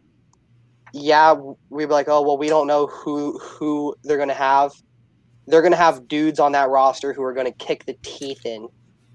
And that's just how they play. That's how they operate. I am a, I, I'm running with this. Uh, uh, like I, like I'm a bread and bread and butter guy. I'm going to run this play nonstop until you stop it. No one has stopped Bama in that sense. So I'm just going to roll. You know, I hate, I, I, I like, I hate to fucking say it, but I am going to roll with the tide on it because they do it every Yeah. year, no questions asked. I, I think to Garrett's point here, sorry, uh, Gold and Blue. I think to Garrett's point, the better terminology for what you were saying is, do they maintain their standard? And you you look at Bama overall, right? We see them in the conference uh, championship if we make it there. That's the only time we see them outside of when we actually schedule them regular season. Last year we regular season game. Obviously, we saw how that plays out, but you you look at what Bama had. Everybody looked when they when Tua left you know, people really were questioning what what's Bama's going to be like. You know, everybody was like, Bryce, is it Bryce Young's time? And then Mac Jones comes waiting, wait, wait, wait, and then just blows it up. So you sit there, you see him right there. You look at, you lose Ruggs, you lose, uh, you know, and then you come back with Waddle and DeVonta Smith. So you know, I'm, I'm looking at Metchie, I'm looking at Agiye Hall. Those guys are going to be fine. You know, you look at a freshman like Agiye Hall. I saw the A game or the, their uh, spring game, and he showed out. And, and I think that's going to transfer over into the regular season. I just see that. I see Bryce Young. You know, I think Bryce Young has it. Miami benefits playing Bama week one because, I mean, let's be honest. There's really not a lot of game in game important experience from Bryce Young, and I think that's the key that Miami has. However, it's Bama, and I, I just don't see Manny Diaz out coaching Nick Saban. I just don't see it. So and I think Bama- no, I know he's, he's he's not. But I, I do think that I think it a little it's a little bit closer. You're not going to see a blow up by 35, 45 points, nothing like that. I think two scores, maybe 14, maybe. But you're definitely going to see, you know, you're going to see what Bryce Young is made of early. I, I think I, I wish I could have seen uh, Jaelan Phillips last year with that with that D line, see how they handle the offensive line because Bama reloads. We know this, but they lost a lot of talent on that offensive line. And Yes. week one, we, we you know they lose Leatherwood, they lose Landon Dickerson, you know just names after names. How did how do those new guys fall into those new positions and fit in? It's the same concept or the same logic that I have with Georgia against Clemson. And We've talked about this, Aaron, on a previous show. Clemson's D line is the best in the country, in my opinion. I think Yeah. Georgia's is right there behind them. the question is, which offensive line is going to be better? Whoever's offensive line is better will win Georgia Clemson this year. That's just the way that's going to be. You, that's and, and I think that's where like going back to Bama and uh, Miami. Does Miami have the offensive, you know, the defensive pressure to you know to really um, you know keep him in the pocket and pressure uh, you know Bryce Young because he's he is young and you can if you do the right things you can rattle a young quarterback. You know, he's not he's he, I mean I'm sure he's poised. I'm not going to say he's not, but it, he's still young and you can rattle a young quarterback. Look, I'll, I'll take Max Johnson. I'm going to go LSU here. Max Johnson comes in against Florida. First start, does what he has to do, and pulls out the win. Look here, everybody knows the MVP for that game was Marco Wilson in that golden shoe that was thrown 30 yards down the field. But nonetheless, Max Johnson comes in, you know, with TJ Finley out and, and, and does what he needs to do. So, you know, kind of transferring this over to Miami. If D'Eriq King doesn't start, I don't know who their backup is. I really don't. But That's can he can he manage? Can he manage? And I think that's what's going to be the problem. But defensive pressure on Bryce Young is going to be the key there, and I just don't know if they can do it. Uh, just just from the talent, like talent alone along the offensive line outside of left tackle, well, you can you can scheme guys, right? You can scheme help. You you can't scheme help for a left tackle. You just can't. You're out there, and if you get beat, you get beat. I just don't see nobody on Miami's defense that can that can uh, that cause that much havoc. You just got to really like throw the kitchen sink at them. But they got too many running backs, man. They, they can they can they can beat you on the ground. They can beat you in the air. So, you know, even even if Miami has the ability to get pressure on Bryce Young, fat, you're right. Bama's offensive line and Bama's running back core can run the ball 100 times and they'll average five yards a, a, a five yards a play. Mhm. Miami's defense last year was expected to be better than Clemson's. It was expected to be the premier defense in the ACC. They didn't do anything against Clemson. They still went eight and three. Um, you know, I mean, they had a they had an absolute beast of a defensive line, right? Like like on paper, that def- defensive line should have ran all over the ACC. Um, R- Rozier, they uh, they had two guys taken in the first round, off, um, off that Yep. defensive line. They had a uh, a uh, third team All American linebacker. They had two All ACC uh, DBs. This, this was a team on paper that if you you you want to talk about exploiting Clemson's lackluster offensive line in the regular season, that was the team to do it, and they didn't do it at all. I just think they're good on paper. They're good in a regular season, you know, like week three, week four game. But you give any competent offensive coordinator, head coach time to prepare, Miami's going to struggle. I mean, they had a good team when they got shut out against Louisiana Tech.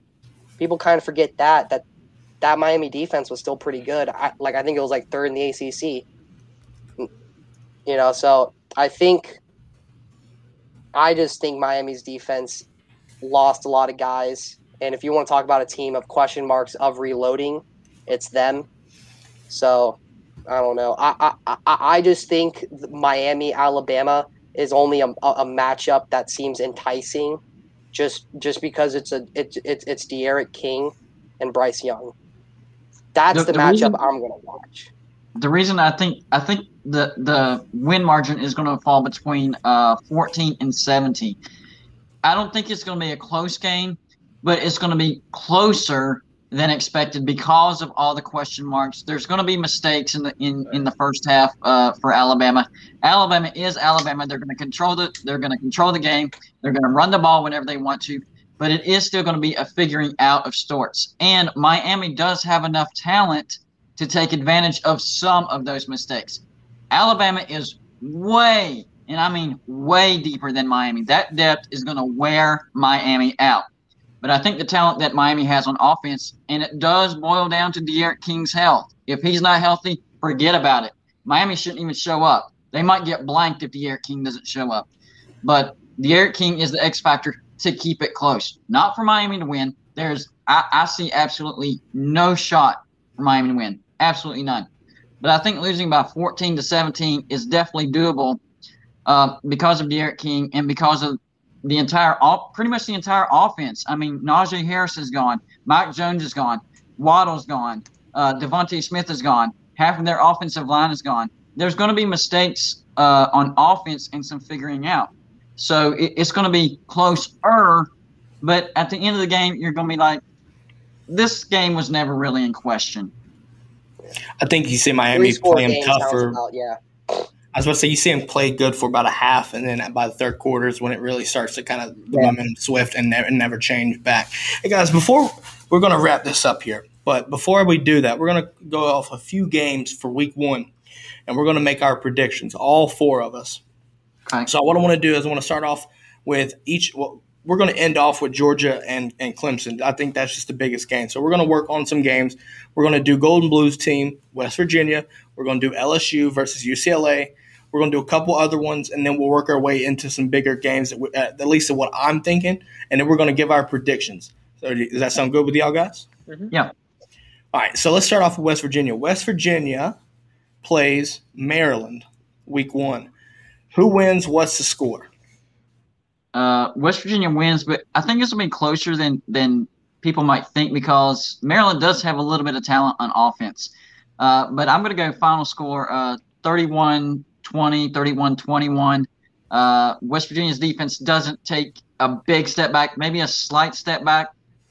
KJ Martin's back. I know Tyke Smith went to Georgia, but KJ Martin's back, so it's not going to be a massive step back. If hey, uh, Aaron Garrett, if if you're not comfortable with giving a score, just predict the winner who you think.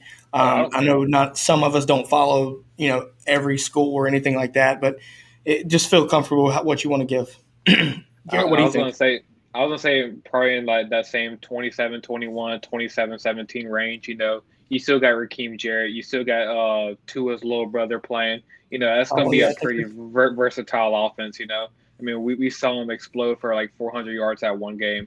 Forgot what game it was, but I mean, it's gonna be a high explosive offense. You know, but I mean, you know, what West Virginia just has all the the, the veterans still playing. So I mean, still you gotta give West Virginia about 27, 21. Yeah. Okay.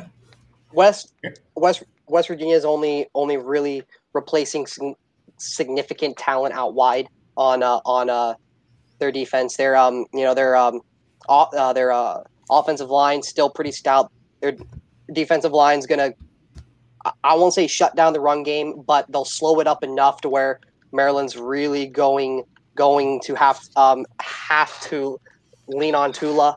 Um, I think it's going to be a little bit more high scoring. Uh, I think like in the range of both teams are are ranging between like shit like I'd say West Virginia around like 38 42 you know Maryland I think around like 28 31 I think early in the game it's a shootout. First half it's like it's like 24 21 28 24 something like that. Teams start to settle in the third and, and in the fourth, Virginia's depth and their just better coaching abilities going to take over. And um, West, West Virginia's just kind of going to control the game and just start running away with it. I'll, give my prediction here. I think I think West Virginia pulls off a squeaker. Uh, I, I'm going 35-32. Um, I, or thir- sorry, let me see, 35-28. I think it'll be a close last minute touchdown that does it. I, I take that back. My, my logic being here is this: I think that Maryland's going to cause some problems in the Big Ten. I just don't know how much. sorry, how much they will. That being said, I just think that you know you look at what West Virginia is able to do offensively. You look at their defense. You know they lose a day or coach a die, and you know you lose Tyke. You know you lose the safeties, but I still think that that defense is still going to hold up. I think you're going to see a step back, but I, I do think that they still hold pat. Uh, and I and I do think that they pull away. You know, like I'd say maybe a touchdown with maybe two or three minutes left to end the game. Um, this is the way I'm going to call it there. Uh, moving on to the next one, we got LSU and UCLA. Garrett, I'm going to let you start since it is your Bayou Bengals, man. I think DTR is going to have a a good time against LSU defense. You know, we're still battling over stuff. You know, but I mean, you know, we we were loaded. You know, and it's crazy to even think about how much we, we returned. I mean, I I think LSU's D line is gonna start going up there within you know D line productions in the country. You know, we never been a huge D line school. And, you know, now you have Mason Smith, Landon. You got four four stars this year, one five star. You got possible, you know, you know, three, two years. You know, Sorry, yeah. LSU's LSU's defense has just returned so much. You know, you still have possibly the the best two cornerbacks. You know, in the country. You know, not saying Electric's number two in the country, but I mean, definitely top five, top ten. You know, it says you return a lot. The only position we're balanced for is safety. You know, with Yeah. Grant Delpit, you know, everybody's still being gone. We still never have that one safety come back. But you know, I still think it's going to give us some problems. You know, but LSU is still going to go and win. You know, LSU's travels. LSU travels. UCLA never has been able to have a hundred percent capacity before. Now they have. Um, I think LSU takes over that stadium. We're going to win you know, easily by 20.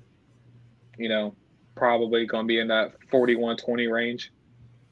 You know, about 41 to 20. You know, LSU just returns too much for UCLA to handle. All right. Hold on. We actually have a, another guest popping in. I heard him coming in. It is, I don't know if y'all familiar with him, Dr. SEC. Mm. Yeah. Big, big time. Welcome to the show. Sorry. Can you hear us? You there? Yes, I am. Welcome Hey, to the show. Hey, I appreciate it. This is as good as I can do as a logo. I just had my gallbladder taken out this weekend, and and uh, I look highly drugged up and messed up, and so I don't want that picture out there. I'm not pretty to start with, so the last thing I want people to see is uh, the way I look Right right now. Hey, I've enjoyed listening to the show, man. You're doing a great job, and uh, definitely for a great calls. Uh, you know, obviously, if I can do something for the kids, man, that's that's a big deal for me. Um, but yeah, no, we were actually talking about um, just giving some predictions here. Uh, we were on the LSU and UCLA game. Uh, so while we're at it, would you like to give us your prediction for that game? Hey, real quick, guys, I gotta Oh. run. I gotta go pick up my wife from work real quick. All right, buddy. Hey, well, hey, thanks Sorry for coming that. on. No, you're perfectly fine. Thanks for uh, coming on, man. I know I had a good time. I hope you did as well. Oh yeah, I did. Y'all have a good Yeah, rest man, of it the was show. a pleasure. guys. Thank you. You too, bud. Yeah, I, I back to the LSU UCLA game. I, I don't know if there's a team more scary to predict at this point uh, headed into the season than LSU. I mean, they're just uh, so many question marks that are there. Um, you know, what what's going to happen at the quarterback position? Who's going to truly be the guy once it all you know begins to happen? But I, I still I still like LSU in this game. Uh, but I don't like them by by more than a, a field goal or a touchdown. But I would say probably at this point, I would probably go like 28, 24, somewhere in that range. But I, I again, this is the one game that I want to come back to later before the season starts because LSU scares the crap out of me, man. I mean, they could be really, really, really good, or they could be really, really, really bad. I don't think there's a team in the country that has a bigger a bigger gap between what what they could be and you know on the good side and the bad side than LSU right now. I agree with you there. Aaron, what do you think? What's your prediction for the LSU UCLA? Um, DTRs and probably one of the most electric players in college football.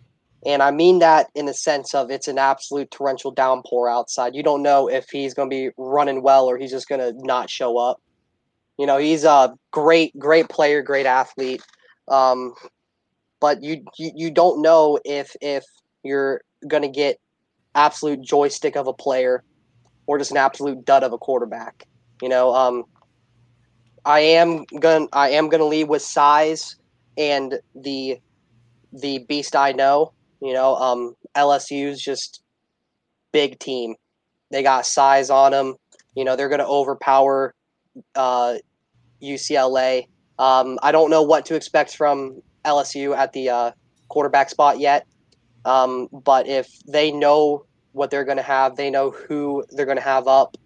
Uh, I, I think LSU kind of it either starts off LSU dominant and they cool down, or game starts slow and it gets hot late. You know, I don't think it's going to be a complete game by either team. I think it's going to be, you know, one team's going to struggle early, one team's going to struggle late. It, it, it just depends on who it is. So, um, uh, I don't think, um, you know, uh, I don't think it's going to be that big of a brain teaser. I have probably LSU by 10. Look at that. So I'm going to stop the, real fast. We have a donation. Um, Aaron actually donated 20, uh, which brings us to $50 total. Uh, he chose not to make anyone sing their fight song. Uh, so we live to fight another day, guys. We don't have to sing our rivals' fight song. but, um, you know, moving on to the, my prediction here. My prediction here uh, you, you look at the question marks around LSU and mainly at the quarterback position. And you, you look at, you know, Myles Brennan, you look at Max Johnson. In my opinion, Max Johnson is going to be your starter. And I think it's because he's a better fit for that offense with what you're wanting to do. And you sit there, you look at, you know, what he did with Florida was one thing.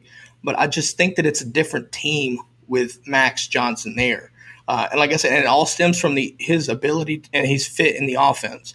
Nothing against Myles Brennan, but I, I, just think that Max Johnson is just a better fit for that offense, and it's going to make that team better. Uh, you look at defense, cornerback secondary is your main spot here, and your start, you're well on your way there with Stingley and Ricks. and I think that's too much for UCLA to handle. Uh, you know, so you look at Kayshon Boutte, uh, you know, you lose Arik Gilbert to none other than the Georgia Bulldogs. But nonetheless, you know, you still have Kayshon Boutte who, you know, broke out and, and really emerged last year. Um, you know, and I expect LSU to have freak athletes around across the board uh, in the receiver room. Uh, so Mike Jones, who? Mike Jones Jr. He transferred oh, okay. over to LSU from Clemson. He, yeah. I also think he's going to stop DTR. He's just a athlete yeah. out wide.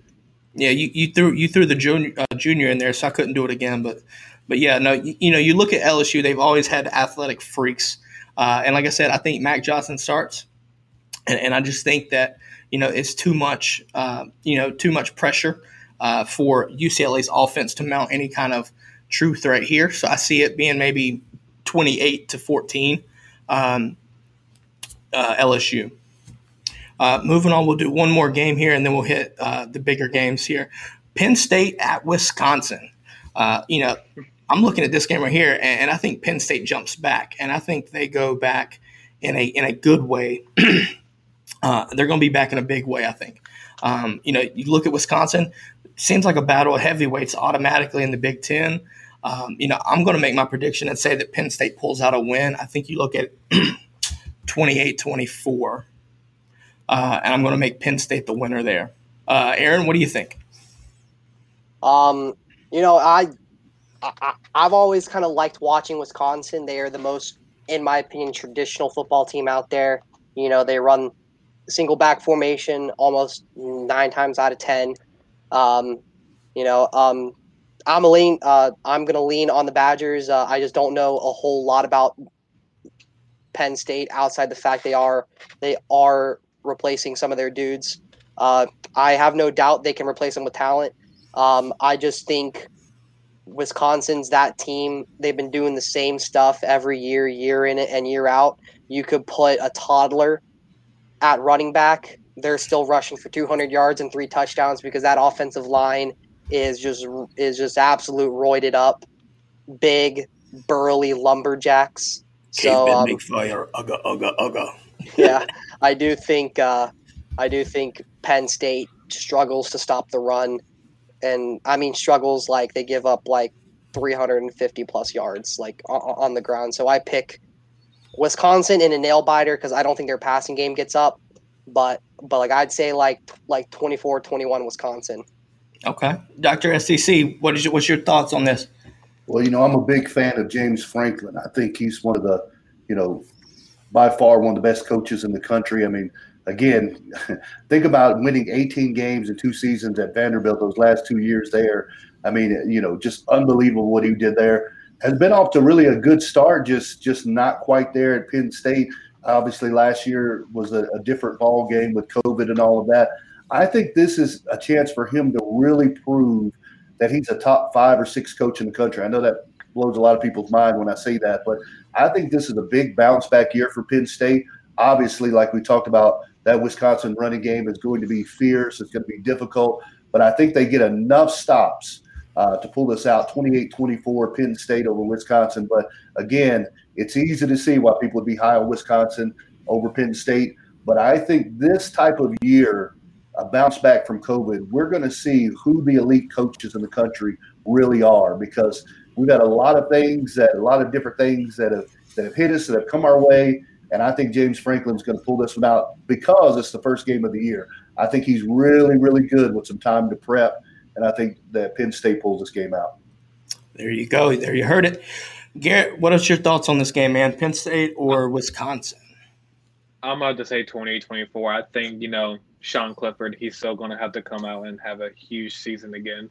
You know, and I get Penn State isn't the biggest passing school in the country. They're majority running, but at the same time, you know, you have a sophomore running back followed by freshman now, you know. So I really feel like, you know, Sean Clifford is going to have to show out and carry some more weight in the passing game this year. I think James Franklin knows that. I think they're going to have to, in order to beat Ohio State, you know, they're going to have to beat Iowa, beat Michigan, beat Michigan State, you know, beat Wisconsin first game at Wisconsin. I think, you know, this is going to be, I think the first game of the season is really going to decide how their season goes this year, you know, but I think 28 24 is going to sound about right. 20 That sounds pretty close right there. Uh, just obviously different, different teams. All right, we're going to go to Alabama versus Miami and Atlanta. Dr. SEC, do you want to give us a starting prediction here for this? Yeah, I kind of heard you guys talking about it a little bit earlier in the show. And as you look at this Alabama team, we every year we see question marks, right? Like every year they were they lose a lot of guys and and then they replace those guys. But I don't remember a season in, in my years of covering them where there's as many questions at, at many important positions. I mean, we're talking about, you know, this isn't a situation where you know, Mark Ingram is passing down to the next running back and the next running back to them. Yeah, they've got some talent there, but but what they lost in Najee Harris and and the lack, you know, the lack of experience they have at quarterback. I think the offensive line is going to be really good. The receivers are going to be really good, but man, you're talking about all-time great levels that they've seen over the last couple years at wide receiver. There's a lot of question marks there for us, and I think there's some for the coaches as well. So I think they come out with a more vanilla offense. I think they try to just maintain the game because they know they're the superior team in this battle. And I think in the end, we see that the running game and a couple of big plays out of the passing game, and we see that Alabama pulls away. Never in doubt, though, right? Like it's that game you look at and you say it's never really in doubt, but it only is, I would say, at the end, if I had to choose today, I would say probably 31 17, somewhere in that range, but never really never really in doubt. But this Alabama team has got a lot to replace on the offensive side of the football. And again, going back to the quarterback position, you know, we've seen every year for a long time now, the next guy had a lot of experience. Bryce Young doesn't have a lot of experience, and he didn't look as well or as great as everybody hyped him up in that spring game. There was a lot more hype to his play than I think that was actual actual meat when you go back and look at the tape. So I, I, think they come out kind of vanilla, but I think they, they, obviously they hold it within a couple touchdowns all game long and, and pull out the win. Aaron, what about you, man? Um, like the doc said, Bama's replacing a lot of talent, a lot of elite talent, world class, all time levels talent on the offensive side. Um, I just think you know it's Nick Saban, it's Alabama, it's the Crimson Tide and with a team like Miami who thinks thinks they're this, thinks they're that, think they're the U. I just think Bama goes in with a business mindset. Miami goes in with the we're this, we're that mindset, and they get humbled real quick. Um, I think it's I think it's Bama and it's Bama big. I'm going like I'm going like 42 21. Just, okay. I just think Bama runs away with it late, and that's about it. But that's it if D'Eriq plays. If if D'Eriq doesn't play, it might as well be a thousand to one. All right, I'm gonna, give, I'm gonna give my prediction, and then I'm gonna let Garrett give his because well, Alabama's the rival to LSU, so I think it's fitting. I'm gonna say that it's gonna be Bama, and I think it's gonna be at least double digits, but I'm thinking you three scores. Or is three scored, not not three touchdowns, but I think three scores. I think you look at I think you look at 38 to 10. No, no, not 38 10. Sorry, 38 to 21. My fault. The reason why I say that is this. Uh, Dr. SEC said it perfect. uh, Alabama is, you know, has to answer several key positions, both sides of the ball, in my opinion, but more so on the offense. That's what drove Alabama to historic success last year from a statistical standpoint. They had they had one of the most dynamic offenses you'll ever see. So you know at least so far, right? But you know the offensive line is going to be a big question there. I look at I, am not. It's not a matter if they can do it. It's just who's going to do it and how fast they can do it. But you know, you look at the fixing it here. But um, Bryce Young may be inexperienced, but I think he'll shine, and I think you'll see Agiye Hall shine, and I think you'll see Metchie be very consistent and have big plays. My one my one question is, last year with Sarkisian there, offensive coordinator, what happens with the transition over to Bill O'Brien? I, I just don't know if I'm sold on him there as an offensive coordinator. I just want to see what he's about because there was a lot of plays last year that that Sark had you know designed on the field, and it just it was brilliance. Uh, really, more so, my favorite was DeVonta running across uh, underneath where you had a, po- a, post cutting over, so it really threw the guys off, and then it just you know DeVonta walks across the field and just runs it wide open for a touchdown. That was one of my favorite plays to watch because it's just brilliance. Um, it really questions the, what he does, what he can do, what Bill O'Brien brings to the offensive coordinator position. Uh, I just see them being too dominant. It's just too much talent for Miami to, you know, really become a big problem. I think even with D'Eriq King there, uh, you know, D'Eriq is a you know a big time player, but it's just not enough. Uh, and and let's be honest, you look at you look at the Alabama's defensive front; they're going to cause problems. That's just what's going to happen. They're big, they're fast, and and honestly, you know that type of pro level type defense is going to be too much for D'Eriq King in this game if he plays. If not, it's going to it could be even worse. I look at it like I said, 38-21 Alabama. Garrett. And I was gonna say, um, it's gonna be right around there with me too. You know, Alabama. You know, from the side of the defense, you know, there's no question. You have, you know, you have Jordan Battle, not Jordan Battles. What other thing? There's battles. Um, you know, you have Josh Jobe, you have Malachi Dupree, you have all these different players, you know, and then you know there are big names from last year, and then you go to your offense side and you look at okay, we have John Metchie, we have Slade Bolden, the rest we don't know yet, you know, and I think that's going to be their biggest question. And like, and like like we say, you know, Alabama reloads every year. But you know, this is possibly the biggest year with the most question marks. You know, no doubtly. And then you know, it's just going to be a, I, like you said, I think they're going to take a big thing, like a big lead first, and then they're going to try out different players. You know, here's going to be their tryout game right here. Who's going to perform against Miami? Because Miami's defense, they're good. You know, you know, they're just good. They have players, you know, and they're they're they're, they're going to come and play. Now, when it comes to their offense, who knows? You know, King King is going to play. He might not play. You know, that's going to be the biggest question for Miami. But to you know, I I really believe this is going to be a huge trial game like it is for LSU. You know, LSU is going to have a trial game, so UCLA is sticking to you know Alabama. You know, it's probably going to be within that 38-41 to you know 20 21 mm-hmm. somewhere in that range. Right. I think I think Bama's just too much for about any team. Right. Let's be honest. Um, and which that leads us to our last prediction. And honestly, this is probably the biggest regular season game of the year. And honestly, you could probably look at it as being the biggest regular season game in several years, in my opinion, looking at the stakes come week one. And that is Clemson, Georgia. Obviously, Charlotte, North Carolina, prime time. Aaron, me, and you, Georgia, Clemson. But we're going to wait. We're going to let Garrett give his prediction first. Garrett, what do you think?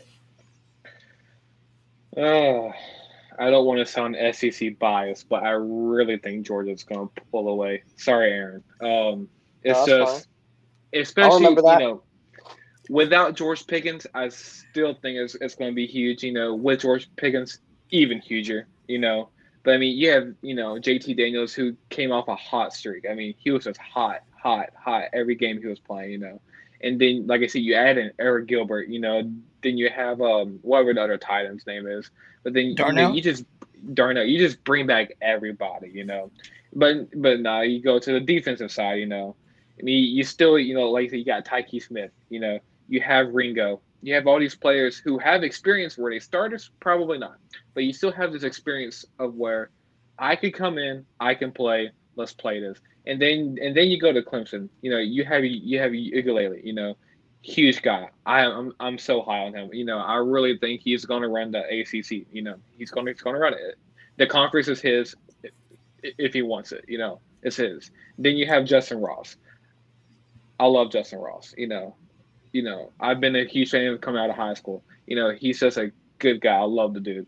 But then you know, then you you go to defense too. You know, I really feel like this is going to be Clemson's big year on defense. You know, can they live up to the standards that they have always had? You know, I feel like you know, it's, it's not going to be a, a blowout. It's not going to be. It's going to be. It's going to be really close. Really, really close.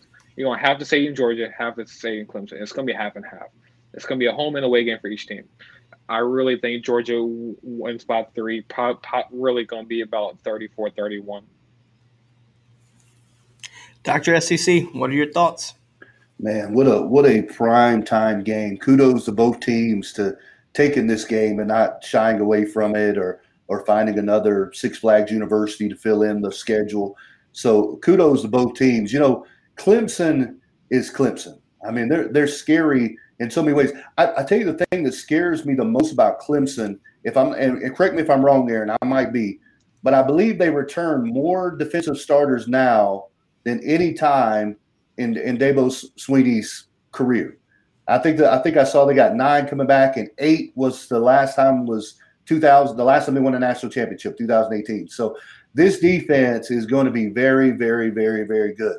The offense obviously has one of the best players in the country at quarterback. Uh, obviously, they got you. You could say that almost about every position for Clemson every year. Although I'll say they they got some production to replace there. I think they've got if and again, Aaron, correct me if I'm wrong. I think they've got about sixty percent of their offense coming back this year, statistically, uh, stat wise. So plenty there, you know, to replace on offense. But to me, it comes down to Georgia. Is Georgia ready to become the powerhouse we've been waiting for? I, I really thought it would be last year, and then we had the opt out at quarterback, and we ended up with a a, a, they ended up with a walk on quarterback and and uh, you know the mess that was that offense. But it should have been the year last year. We thought having a quarterback, but it wasn't. This year, and I'll say this: I was a very big critic, and wrongly so, the hire. I thought Georgia is a they are a, a top five team. You go get a proven commodity. They went and got Kirby Smart. He's proven me wrong every single time and, and I'm a big believer in what he's done there. But with that said, this is the year for Georgia, if there's ever going to be a year for Georgia. Because we know this is an offensive this is an offensive game now, right? Like you want to have a great defense that makes stops, but the reality is you've got to have a great offense these days. And this offense of Georgia is is just unbelievably stacked. If JT Daniels stays healthy, but what I saw out of JT Daniels, and we can go against who they faced and, and all of that, what I saw JT Daniels is something I haven't seen at Georgia in a long, long, long time at the quarterback position. And with that said, he wasn't 100% last year. As much as he did statistically, it's like every single game he missed two or three passes because he didn't quite trust that knee. When I watched him this spring, he looked like a quarterback that finally trusts that knee, that really his his movement, his rotation, everything looked the part. And defensively, they've lost a lot. But what has been Georgia's strength over the last two years specifically? It's been the fact that they play so many defenders. So it's not like the guys behind them don't have the ability to come in and make the plays. And of course, the transfers just boost that. And I almost know that I'm shooting myself in the foot by doing this because this has been the criticism of Georgia the whole time, right? But this Georgia team looks different than any Georgia team I've ever seen. I think Clemson is still Clemson. I think this team, both teams make it to the Final Four, but I think that Georgia pulls this one out 34 31 because ever since the season has ended, all we've seen is JT Daniels. If he goes to the bathroom, the wide receivers are right outside the door waiting for him, right? We know what the running backs are going to bring. There's some question marks still there on the offensive line, but I think that Georgia makes enough plays early in the season with more experience on offense coming back. I think they make more plays in the final plays. Now, I'm not willing to say they're going to beat them in the final four, but I like Georgia 34 31 in this game. Well, there you go. Aaron, let you have it, man. Take it away. Yeah. Um, surprisingly, here, I'm going to go against the grain of my uh, two predecessors. Um, like what the doc said, Clemson is returning nine of our 11 starters on defense, but I would say this we're returning 15 of 17 starters. And what I mean by that is Clemson had 17 different guys start at at at their respective positions throughout the season. Right? Yeah, we are replacing DK. DK missed half half the year because of um, disciplinary issues. Okay, we're losing Mike Jones Jr. Mike Jones missed three games because of like a groin injury. We're not really replacing starters with unproven talent. We're just replacing starters with starters, in my opinion. Um, this is probably the second scariest defense I've ever seen as a Clemson fan. The most the most scary defense I would have to say is that 2018 defense that absolutely tore Bama a new one. Um, but the best part about this game is it's good on good versus new on new. No one knows really what to expect. Losing Pickens is absolutely huge for UGA. That's, you know, he was their dude. He was wide receiver one. And, you know, Pickens going up against Andrew Booth Jr., Sh- Sheridan Jones, Malcolm Green would have been a huge matchup in and of itself. But now what you have is you have I won't say an un, unproven wide receiver core. I would just say um I I would just say no real dudes yet. And that that isn't a bash on them. They have an absolute scary wide scary wide receiver core that I would say is one of the best in the country. What I mean is we haven't seen them in in the game. You know, everyone's looking at each other going, you know, Tim Tebow, you know, 30 minutes for the rest of your lives, you know, like they haven't really had the need to do that. And this is their game to do so. Um, on the other side of the ball, in in on well, on the other matchups, you have UGA's just mammoth of of of an offensive line going up against Clemson's just ridiculously stacked defensive line. You know, uh, one of the biggest matchups is going to be if UGA's offensive line decides to double team someone on Clemson's defensive line, who is it going to be? Is it going to be, you know, 350 pound Tyler Davis? Is it going to be 325 pound bull rusher Bryan Bresee? Is it going to be, in my opinion, the best defensive end in the country in, in Myles Murphy? Is it going to be KJ Henry? Is it going to be Xavier Thomas? You really don't know. And whoever UGA picks to double team, they're leaving a dude on an island with an absolute stud. So it's one of those things if Clemson's defensive line can get to JT, can rattle him, can make him raise questions about that knee, which in all honesty shouldn't be raised. He's proven on that knee. You know, I would take you know, if I didn't have DJU, I'd take JT in the battle. You know, he's a, he's an absolute stud. If Clemson can get to JT, it's going to give Clemson's offense a chance to, in my opinion, exploit UGA's secondary. That's the biggest matchup: is Clemson's new wide receivers versus UGA's new secondary. I mean, the Dogs had to replace all four secondary starters.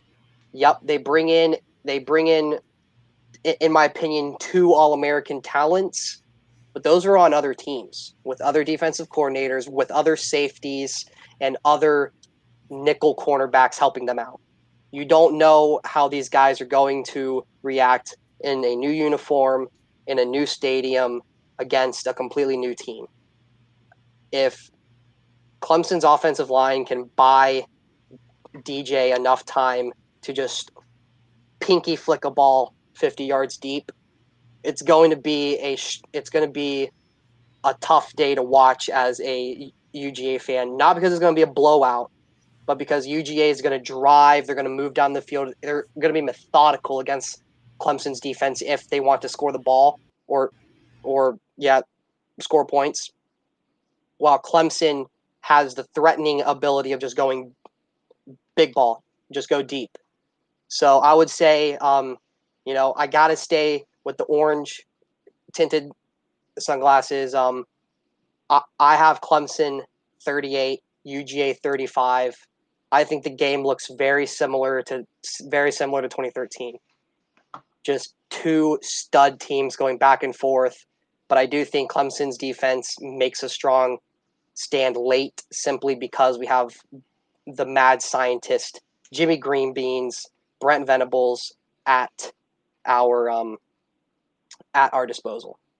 But I do think it's going to be a close game. I'm not. I only. I've only put money on the fact that I told a friend the game is going to have more Clemson fans than UGA fans. That's the only money I will put down on. Outside of that, my hands are up. I just want to watch one of the best football games I've ever seen. I am in full agreement here. Uh, while you were giving your take, um, oh man, uh, Garrett decided to donate twenty as well, and he has chosen Aaron to sing the Georgia fight song. And because we've been going on, guys, we've been going for two hours now. Aaron, you don't even have to do the full thing, buddy. Just just your glory. Just hit just hit glory a little bit. Do I, Alright. do I need you know? Do you need the music? Do, do you need it? Uh, I'll play it up in the background. I, Let- uh, all right. Garrett's gonna hook it Yeah. up for you. Go ahead and play it. Go ahead and play it. Um, make sure this is recording so I can. Oh, buddy, send we're it to my live. UGA You know- fans. oh, you know and- damn and well this is live. So, guys, get ready for this. It should be coming up soon. So, guys, while while the fight song is pulling up, Garrett's pulling it up. I want to go back to that bet Aaron had. I, I'm actually want to get in on that bet.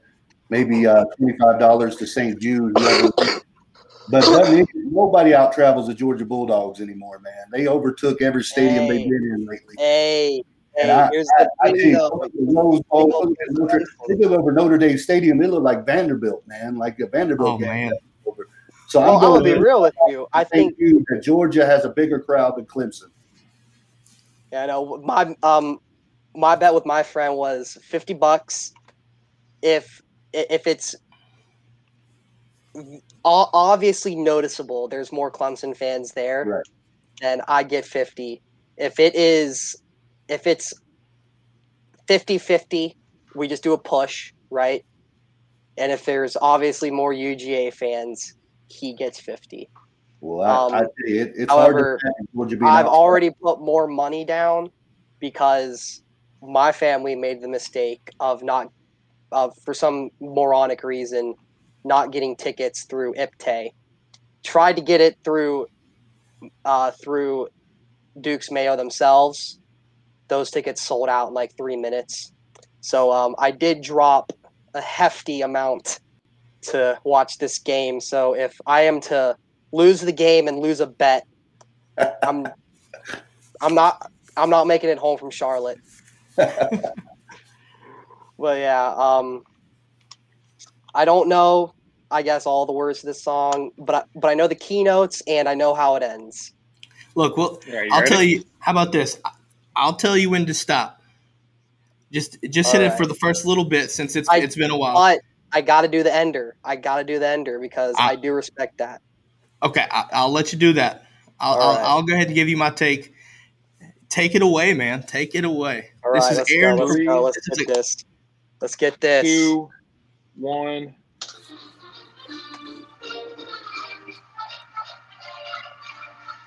Glory, glory to old Georgia, and to hell with Georgia Tech. Glory, take it. glory I- to old Georgia. I'll take it. All I mean. I, I would I'd stick with Tennessee, but that's just me. well, I, I, I, I gotta say Georgia Tech. They're one of our rivals. no, so. Look, we I hate them too. Don't worry. You, you're you're you're not in unison. Look at this, man. We got some background music. Hope I don't get copyrighted, but I don't even care. Guys, You about, you about to have Georgia finding you soon? God, Coach, Coach, Coach Kirby Copter comes Yeah. to comes to me. I'm I'm, I'm Kirby freaking calls out. you. Hey man, you can't do that. How'd you get my number? no, so I'm gonna give my take here, guys.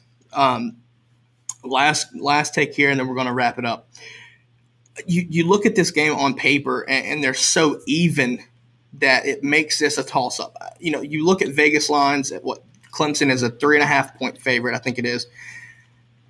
I, I, no, I can't do that. I don't feel comfortable making a pick. I wouldn't bet anything on this. Just, just not me right now. It's just so many, so many question, like so many question marks in regards to like how just how even we are, Georgia and Clemson.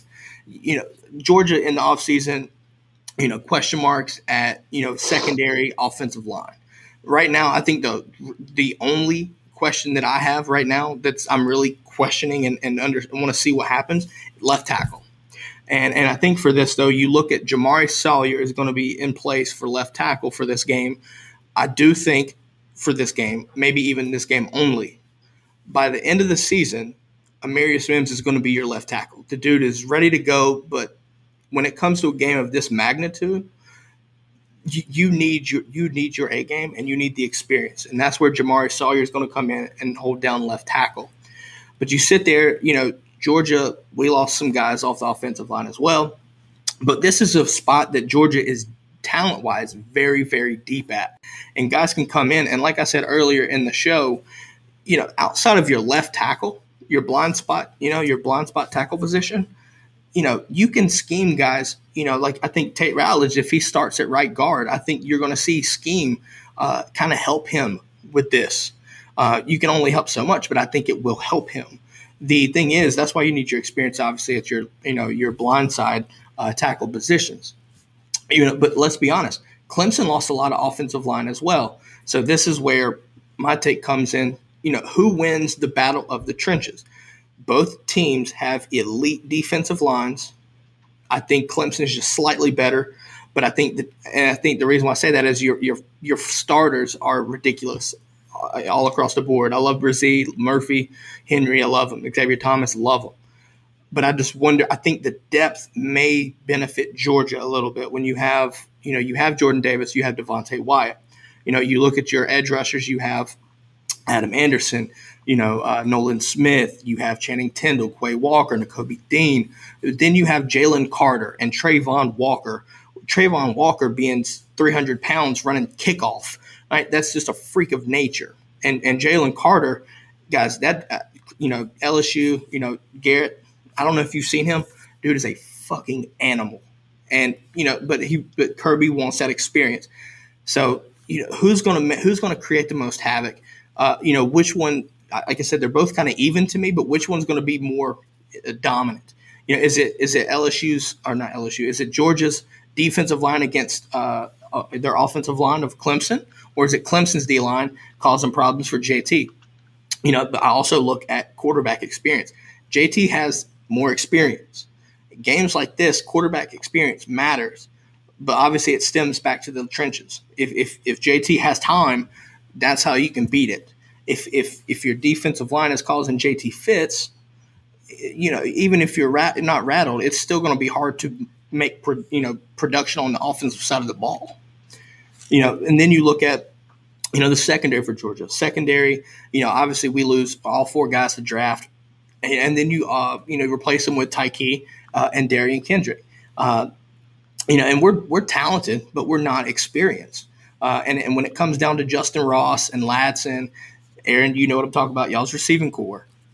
Clemson can cause fits, but it's just a matter of who, who can handle it better, right? We we saw we saw Clemson kind of get, Uh, in my opinion, embarrassed against Ohio State, but Ohio State had Olave and they had they had a deep, very very deep receiving corps. You know, and that's kind of what Georgia's bringing for the first time in what feels like forever. And and it's a nice feeling because we're not used to this kind of depth, even without Pickens. Right when Pickens comes back, I think he will, but not for Clemson.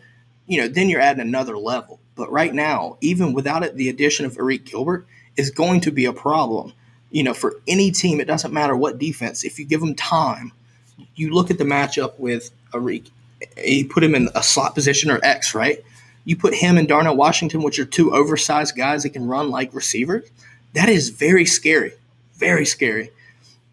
Ultimately, I think it comes down to a last possession, and I think the defense of whatever team will win the game. I think that is Georgia. I'm going to say, I'm going to say 38 35.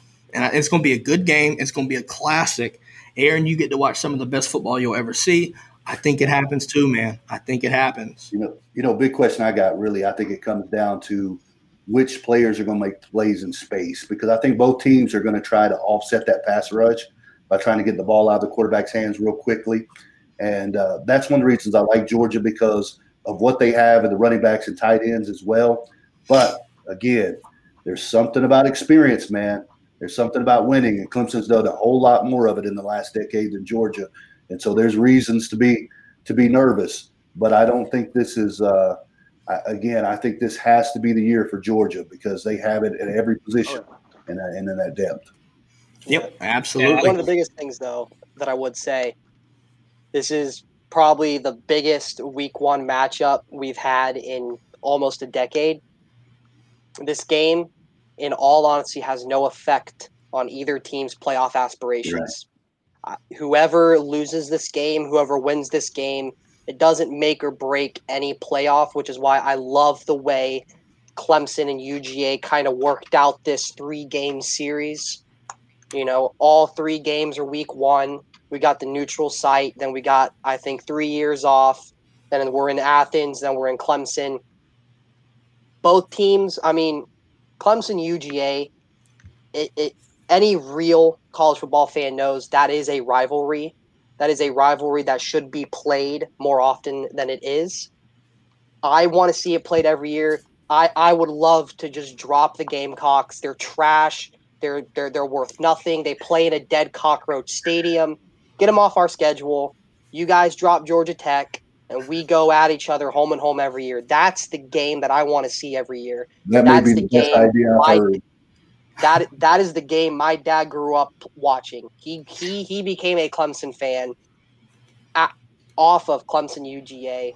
He went to Clemson because of Clemson UGA. He wanted to be a part of it. I want to be a part of it. It should be every year.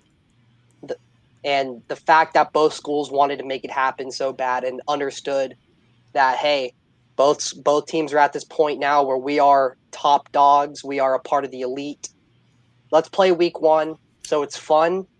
We you know we get to itch the scratch or scratch the itch if you will. You know, enjoy the high of playing, but then also understand that you know it doesn't make or break a season. You know, UGA is the only team in the country right now who I think has a road to the playoff with two losses.